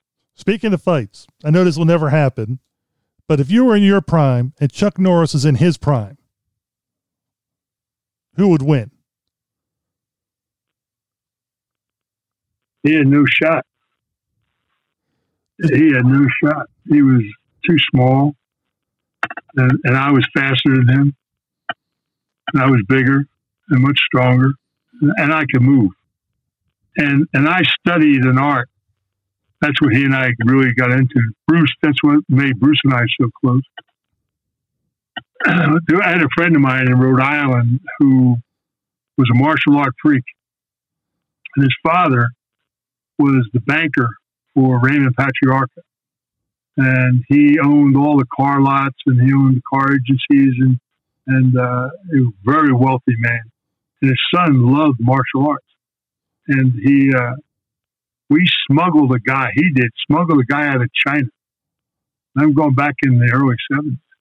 Smuggled a guy out of China that uh, was a no no to do.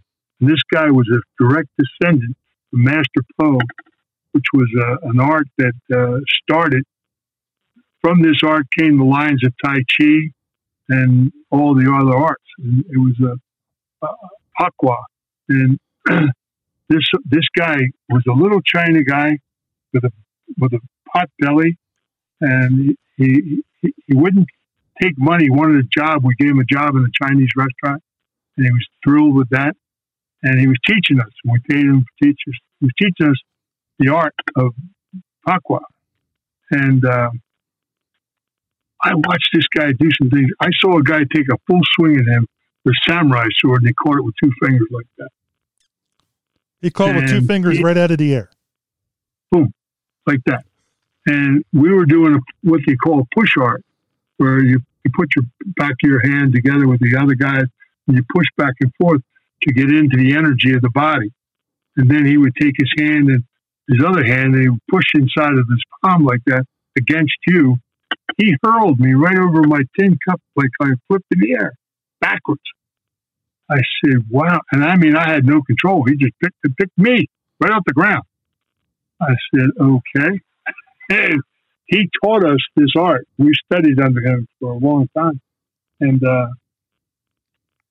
it was, it's a breathing exercise and it's all inner, inner, it's, an art that teaches you how to defend yourself from every angle.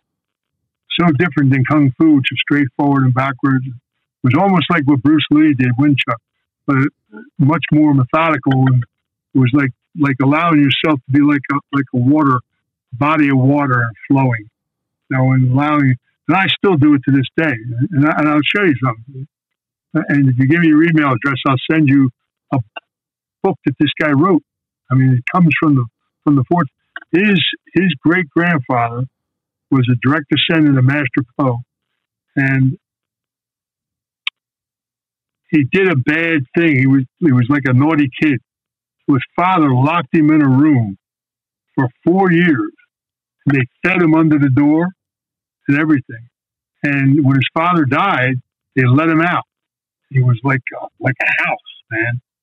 And to prove that he should take over for his father, his father had this throne chair made out of solid rosewood, really heavy wood, right? Yep.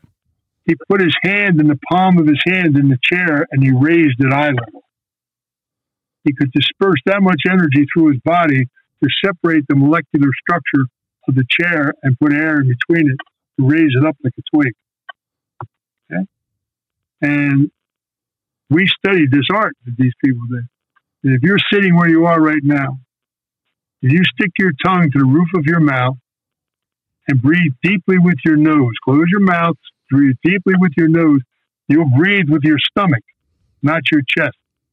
You'll bring more oxygen into your body. You understand? Can you feel that? You, you'll breathe actually with, with your stomach, which is your chi. Yeah. Mhm. Now, if you sat, you sat or laid at night and you did that repetitively, kept breathing like that, and then you clear your mind of anything that would that caused you trauma in your life. Pick a color, an incident, something that gave you bliss. Yeah? And you put that in your mind and you do this breathing over and over and over again. You, you you'll find yourself from the top of your head, you'll be pushing down all the negativity. If you're a person that sees auras, some people can see an aura. You'll see the green go out of your feet. Just the aura. So if you if you allow yourself, but you'll feel every part of your body as you and you relax, and you'll come to a relaxed state, more relaxed than you've ever been in your life. Because when you sleep, your body works harder when you're sleeping than it does when you're awake. People don't understand, but this is a relaxing state. So if you sat and you did this every day till you got it to where your body breathes for itself, you and you come to a state where if you sat for an hour to a two hour period, it's like sleeping eight hours. But your mind and your body are totally, and you heal. You can heal yourself. You can, it's just, a, I mean, I, I went through a, a heart procedure last couple of years where they, uh, they went inside. I was at the Cleveland Clinic and they were ablating part of my heart inside, cleaning some stuff up and stuff like that. So they, I laid on a table. And in Cleveland, they don't, they won't knock you out. They put you into a, a stupor because they want your heart to function while they're doing the work in there. Yeah. So they never had anybody. I laid on the table for over eight hours, never moved the muscle. And they kept saying to me, you, because I can take my heartbeat down to 30 with this breathing exercise. And they kept saying, you awake? Are you still with us? They thought I was dying. I scared the hell out of me. But it, it's an amazing art. And if you, if you practice it and you do it, you sit or even in your chair and you just breathe and breathe and you feel your body going into a state like you just, you can take so much air up, more oxygen goes into your body. And you got to stick your tongue right against the roof of your mouth and breathe deep with your nose and blow it out your mouth and, and slowly, and you'll feel it to come from your stomach. Breathing because you're putting more, you're going past your chest and you're breathing with your stomach, which pulls more oxygen into your body. You know what I mean? Yeah, So- yeah. the the arts are an amazing deal if you learn them and you learn them well, you know. And that's why I could do fights on a week's notice and I never got tired. And I breathed in between rounds and I, you know, I wasn't as sharp as I should have been, but I wasn't pooped and fatigued. And, and I, I proved it with a kid. When I retired from boxing, I took a young man that they threw out of the Kronk gym, Frankie Liles he was a southpaw. He was from Philadelphia, and he uh, was undefeated. And they they just said he was a boring fighter and blah blah. So he came out to I, I was at the Goossen Gym training, and uh, and I seen this kid and I watched him. And I said, "Wow, man!" I heard his story, and I sat him down. and I said, "I'll tell you what I'm going to do with you, kid. You listen to everything I tell you. Within six months, I'll make you world champion." He said, wow. So we went through a whole thing and, I moved him into my house with Mulholland Drive and, and I got him in the greatest shape he was ever in in his life. And I taught him this breathing exercise. And uh, six months later, he was world champion. We won the super middleweight championship of the world. And he was world champion for several years. He defended it, went right down the list and beat everybody one, two, three, four, five, six. Michael Nunn, everybody. He beat everybody. One, fought all over the world. And, uh, and, in between rounds, I used to tell him, he breathed deep and he would put so much oxygen in his body and just, you know, but it, so it, it thoroughly works. But you got to do it. You got to work it, you know. But you you get to a point where your body does it on its own. So it just gives you so much better oxygen and feeling in what you're doing. It's, it's kind of a, but it relaxes you and teaches you how to relax. And you can take your heartbeat down. I, I scare doctors. I do it in their office. I'll sit there.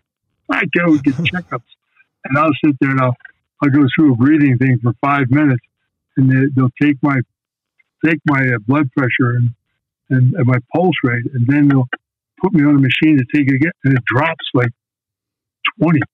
And they, look at it. What are, what are you doing? What? How do you do that? How do you how do you that thing?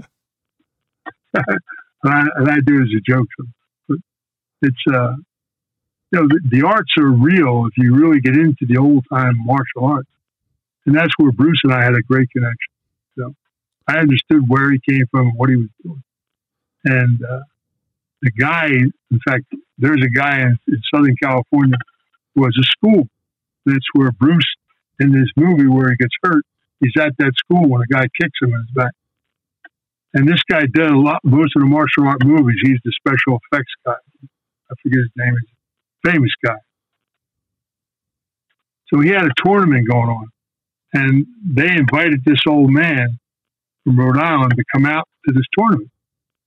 And one of the guy's students from Rhode Island came out to LA and he had built up his name because he did what this old man taught him and he was beating everybody, you know. So he wanted to put an exhibition on with the old man to, to make him look like a big shot, shit like that.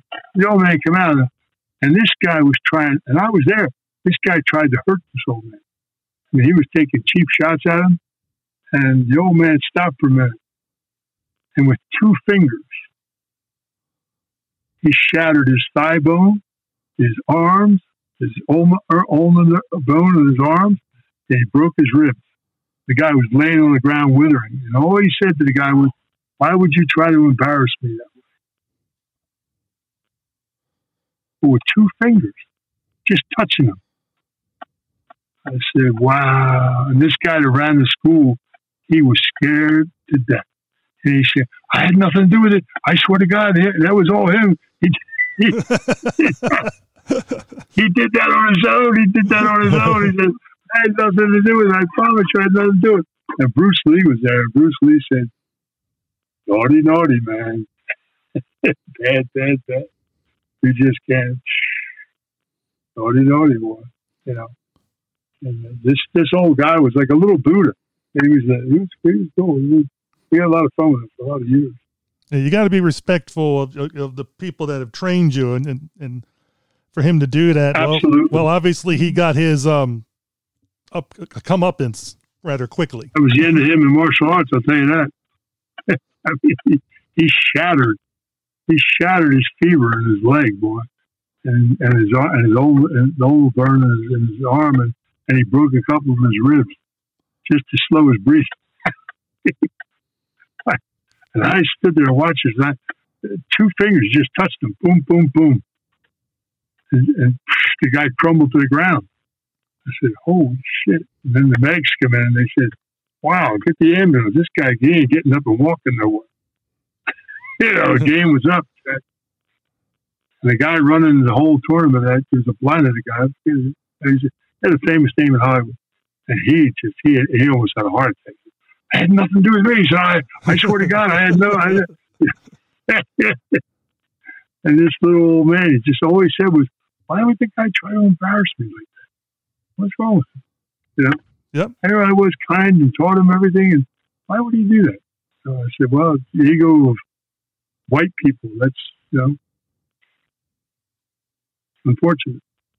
Yes, yes, it was. And um, we talked earlier. You're a writer, and you you, you wrote a book, Family Legacy, which Yeah, is if you go to familylegacythenovel.com, it'll come up and it takes you to Amazon. And we're getting ready to put, publish a, another another book. And and uh, you've heard the name Lucky Luciano, yes, Charlie Lucky Luciano. yes, Well, his son's a dear friend of mine, and he's got his father's book, The Last Testament of Charles Luciano. So we were going. I was just going to make a movie of mine, then a couple more books come out, make some movies, and do a series. And we decided to interface Charlie's book because he lived in his father's world, and his father and my father were partners. So a lot of stuff is in his father's book about my father, and so a lot of stuff in my book about Charlie, and uh, and they lived in an era where nobody really understands how powerful they really were. You know, uh, so we're going to tell the truth about a lot of things that happened in the country. And my father ran this little company in New York called Murder Incorporated with a guy named Louis Lepke and Buchalter. And uh, after Buchalter was, they made my father made a deal with uh, Hoover because Buchalter had to turn himself in. There was no, he did something and, and he exposed a lot of things and it was costing the families a lot of money. My father hid him for two years. And they sat down and they made a decision. You got to take the heat off this man. You got to. So he didn't want to be checked into a cop station. So they made a deal. Walter Winchell brokered the deal with Hoover. And he walked across 39th Street into Hoover's, my father's car Hoover's car, and turned himself into the FBI. And it was the first major criminal that the FBI ever captured. They didn't capture him; he walked right in their car. But it gave them a lot of credibility and funding. You know what I mean? Yep. And uh, but the heat came to my father after Buchalter was in jail. And one of the things I loved about Buchalter, I ne- I never met him was before my time, but when he was in jail and before they they gave him the electric chair, and he's in his cell the night before they were going to burn him, and Dewey went down to see him and said, "Oh, you know, Lewis, you don't have to die. Oh, you know, your dear friends put you here. All you have to do is tell us certain things, and and, and I'll make sure you, you get commuted to life in jail, and your life will be. I will take care of you while you're in here, and blah blah blah." blah. And Buchalter looked at him and he said, "If my dear friends put me here, they must have had a great reason for doing it. So let's cut all the crap out. Let's take a walk down that aisle. Put me in the chair, and let's get this game on." And Dewey, Dewey, he was astonished that this guy just, you know, that's the way they were, you know, and uh, the uh, so the heat came on Albert, and Albert, they were in newspaper or front lines. Where's Albert Anastasia and this and that. And Albert went in the army, and he was in. That's how I was conceived. He was in. He went in Fort Indian Gap, Pennsylvania. You know where Indian Gap, Pennsylvania? Yeah. not far from where you live, and they had an army base there and he was teaching soldiers how to be longshoremen. He was a sergeant teaching soldiers how to be longshoremen. And of course, he never spent a night in the camp. He was in Philadelphia every night. That's where he met my mother in 1942. And I was conceived. I was born in 43. And, uh, and Albert, I think he spent a year and a half or so. And, uh, and he was looking out at it because he ran all the waterfronts in America. And he had a guy that was um, an Irishman named uh, Collins, whose brother was the famous Major Collins from Ireland in the IRA army.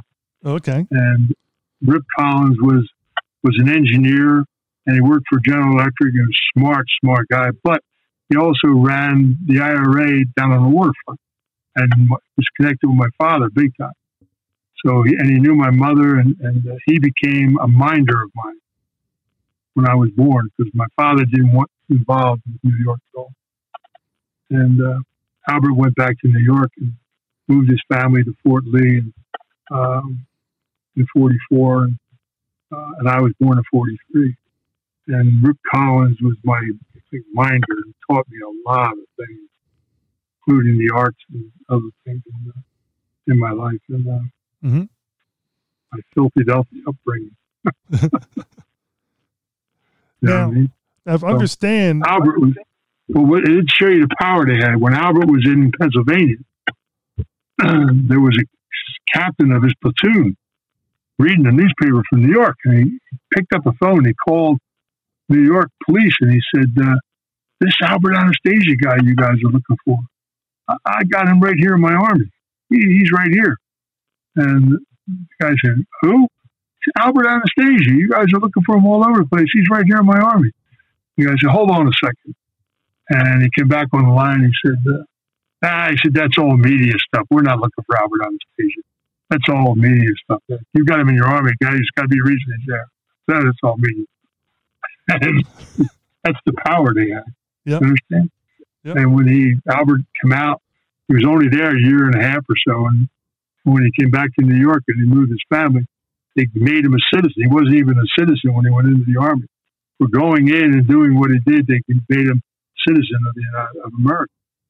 That's how he got his citizenship. But they had a strength and a power that was beyond your wildest imagination. They never abused it, really abused it. Frank Costello was one of the most connected individuals.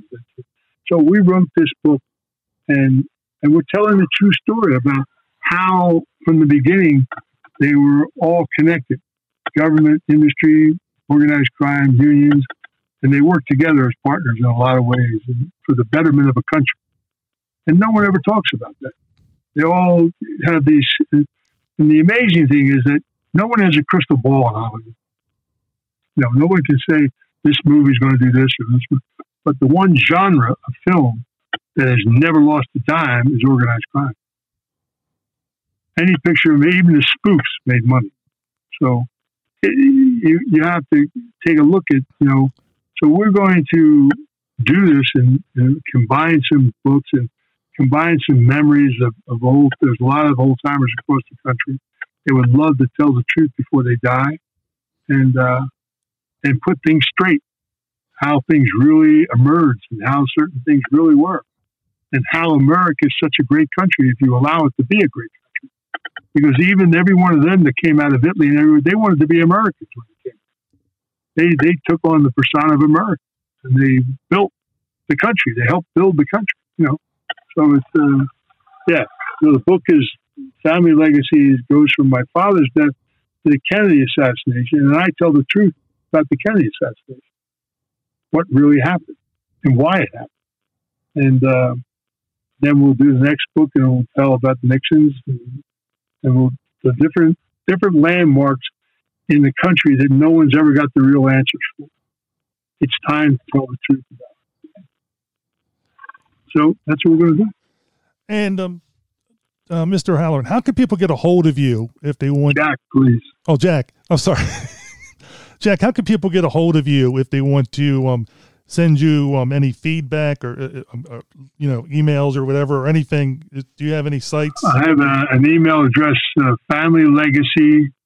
I mean, no, the email address is uh, uh, Movieland Properties at gmail.com. Movieland Properties with an S on the end at gmail.com.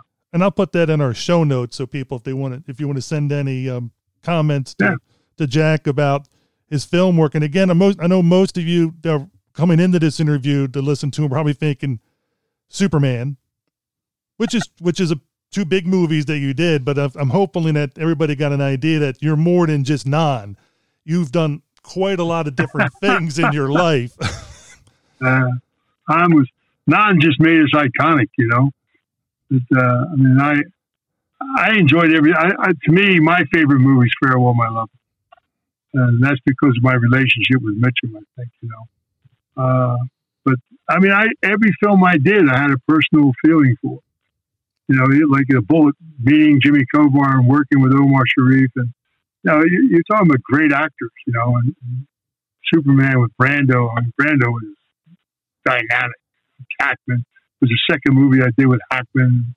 You know, and and they talk about movie starlets. Well, I worked with some of the most beautiful women in the history of Hollywood.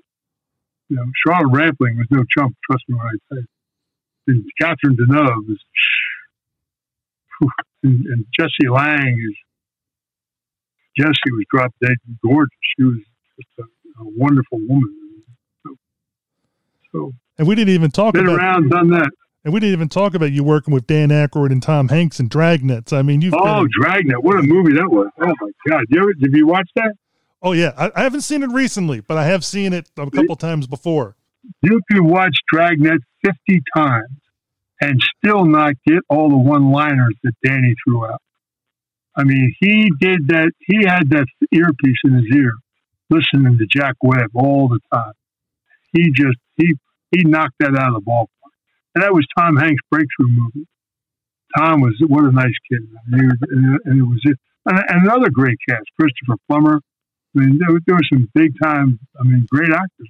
Dabney Coleman, was, oh yeah, Harry Morgan. I mean, yep, Harry Morgan. Poor Harry. Harry had Alzheimer's disease. We're doing the scene at the restaurant when they when when the when the when the girl exposes uh, uh, Christopher Plummer as the villain that know, uh, and, and poor Harry wandered off. They couldn't find him. We had to do the shot outside when we come out, and he's telling Joe he's taking his badge and all that stuff he, they lost him. He, he wandered off down the street somewhere. Harry was one of the nicest guys, but again, he, was on on the on the verge of Alzheimer's, which was sad. But uh, but we had so much fun doing that movie. I mean, my God, Danny was a trip to work. So was Tom. It was uh, was it was a lot. And that, again, it was another fun movie. You know, we had a lot of fun with it, and I got to. Uh, play a bad guy with with some humor. You know, and it was uh, that worked out pretty well. Especially the scene. So I get a lot of comments about the scene where they got me there, where they're interrogating me. You know, it was uh, different, the different mannerisms I took during the whole thing. People got a kick out of it, and people that know me, you know, it's, like when I did Farewell, My Lovely. Friends of mine from the East Coast called me up and said, they actually paid you to do that movie? I said, well, what do you expect? He said, that was just you, man. Well, you got paid to play yourself? Oh, I laughed. yeah, you know, it's just, the, the industry has allowed me to project things, and it was a, lot of fun. And and, and that I could Yeah, tell. Dragnet was, I'm sorry. Continue. I said, Dragnet was a lot of fun. And I could tell you you seem like every movie we've talked about, and we've and we haven't talked about all of them, and, and but you seem to always be enjoying yourself with everybody, not just the stars, but you seem to talk to everybody, and they're just a down to earth person. I think that's what makes the movie so memorable is that the even though even though some of the friendships might be fleeting, it's like some of those working relationships that you have. It's just you know those are the things that you remember a lot. And, But you know, I live by an adage in my life: if you can't have fun with it, why do it? You know, if you can't have fun with it, why are you doing it? You know what I mean? So, uh, I, I I used to laugh and joke on the sets, and people would say, "God, man, how do you get? How about getting into your car?" I said, well, I'll do that when they turn the camera. on. Well, I got to go to work. I go to work. Right now, we're just laugh and giggle stuff. But Jack, thank you again for taking time out of your day to um, let me rem- have these reminiscence with you about your past movies. I mean, it's, there's a lot of things I didn't know about that you were able to share with myself and the listeners, and I hope that they'll. It's my pleasure, truly my pleasure. I, I you know, I enjoyed, and, and we're not done yet. We've got some things we're going to do, and you know, it's uh, as soon as this pandemic thing lights up and lets people get back to normal lives, you know, uh, we got some. We had a couple films that we're going to do that are going to be a lot of fun. I'd love to have you come back on when those films start to come out that um, you're working on, and we can you can talk about those projects that are coming up. Be my pleasure, man. Be my pleasure, truly. Well, thanks again. All right.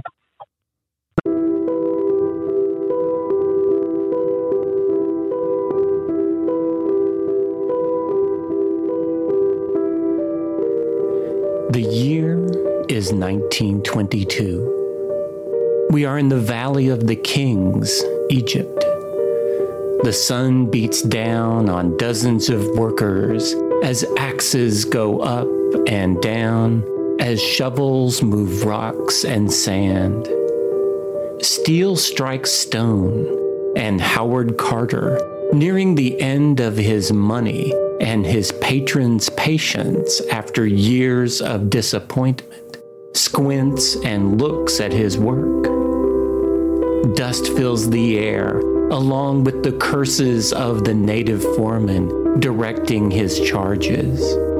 A young water boy scrambles back and forth from water barrel to digger, quenching thirst one man at a time. He stumbles and spills some of the water on a stone. It is smooth, chiseled to a sharpened edge in the bedrock. It is no accident. It is not natural. It is the first step that would lead to the tomb of the Pharaoh Tutankhamun. Three weeks later, steel strikes stone again, and Carter, along with Lord Carnarvon, would open a small hole in a doorway to a tomb, undisturbed for 3,000 years, filled with riches beyond imagination. Can you see anything? Carnarvon would ask Carter. Yes, Carter would reply. Wonderful things. Wonderful things that would cause a renaissance in the interest in archaeology and everything Egyptian. This interest would become a mania, a mania that would spread throughout the world, reflected in literature and in fashion. It is only a matter of time before film takes notice.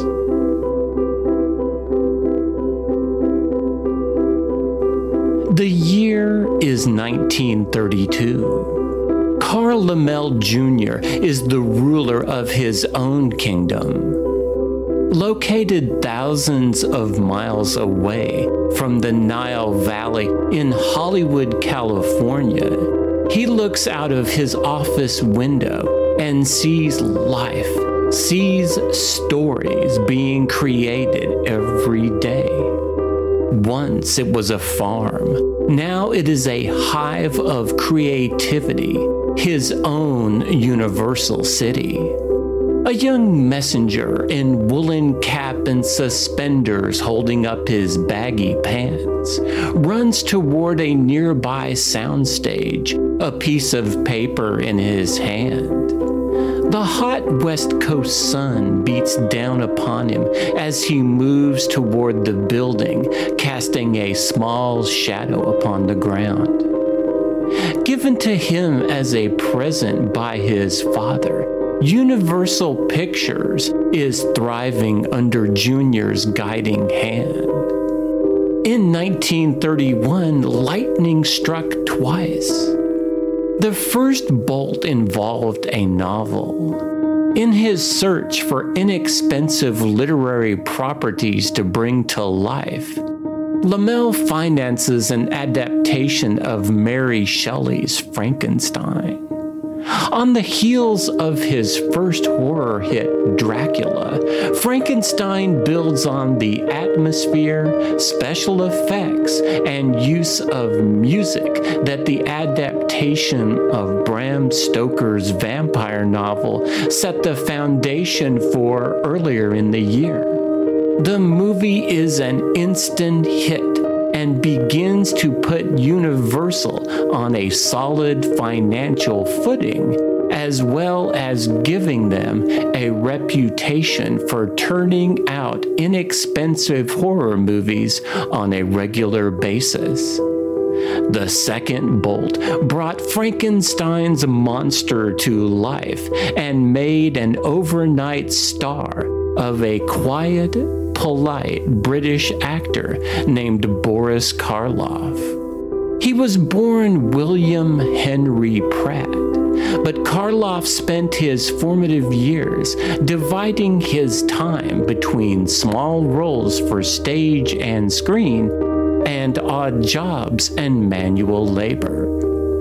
The moment that the monster is revealed on the screen, Karloff's life would never be the same. It would take a while for the movie going public to associate the exotic looking actor with the towering silent monster, but his star rose quickly, and Laemmle knew that he must act quickly. They must strike while the iron is hot and take advantage of this new momentum. They must find another horror vehicle for their new star, Boris Karloff.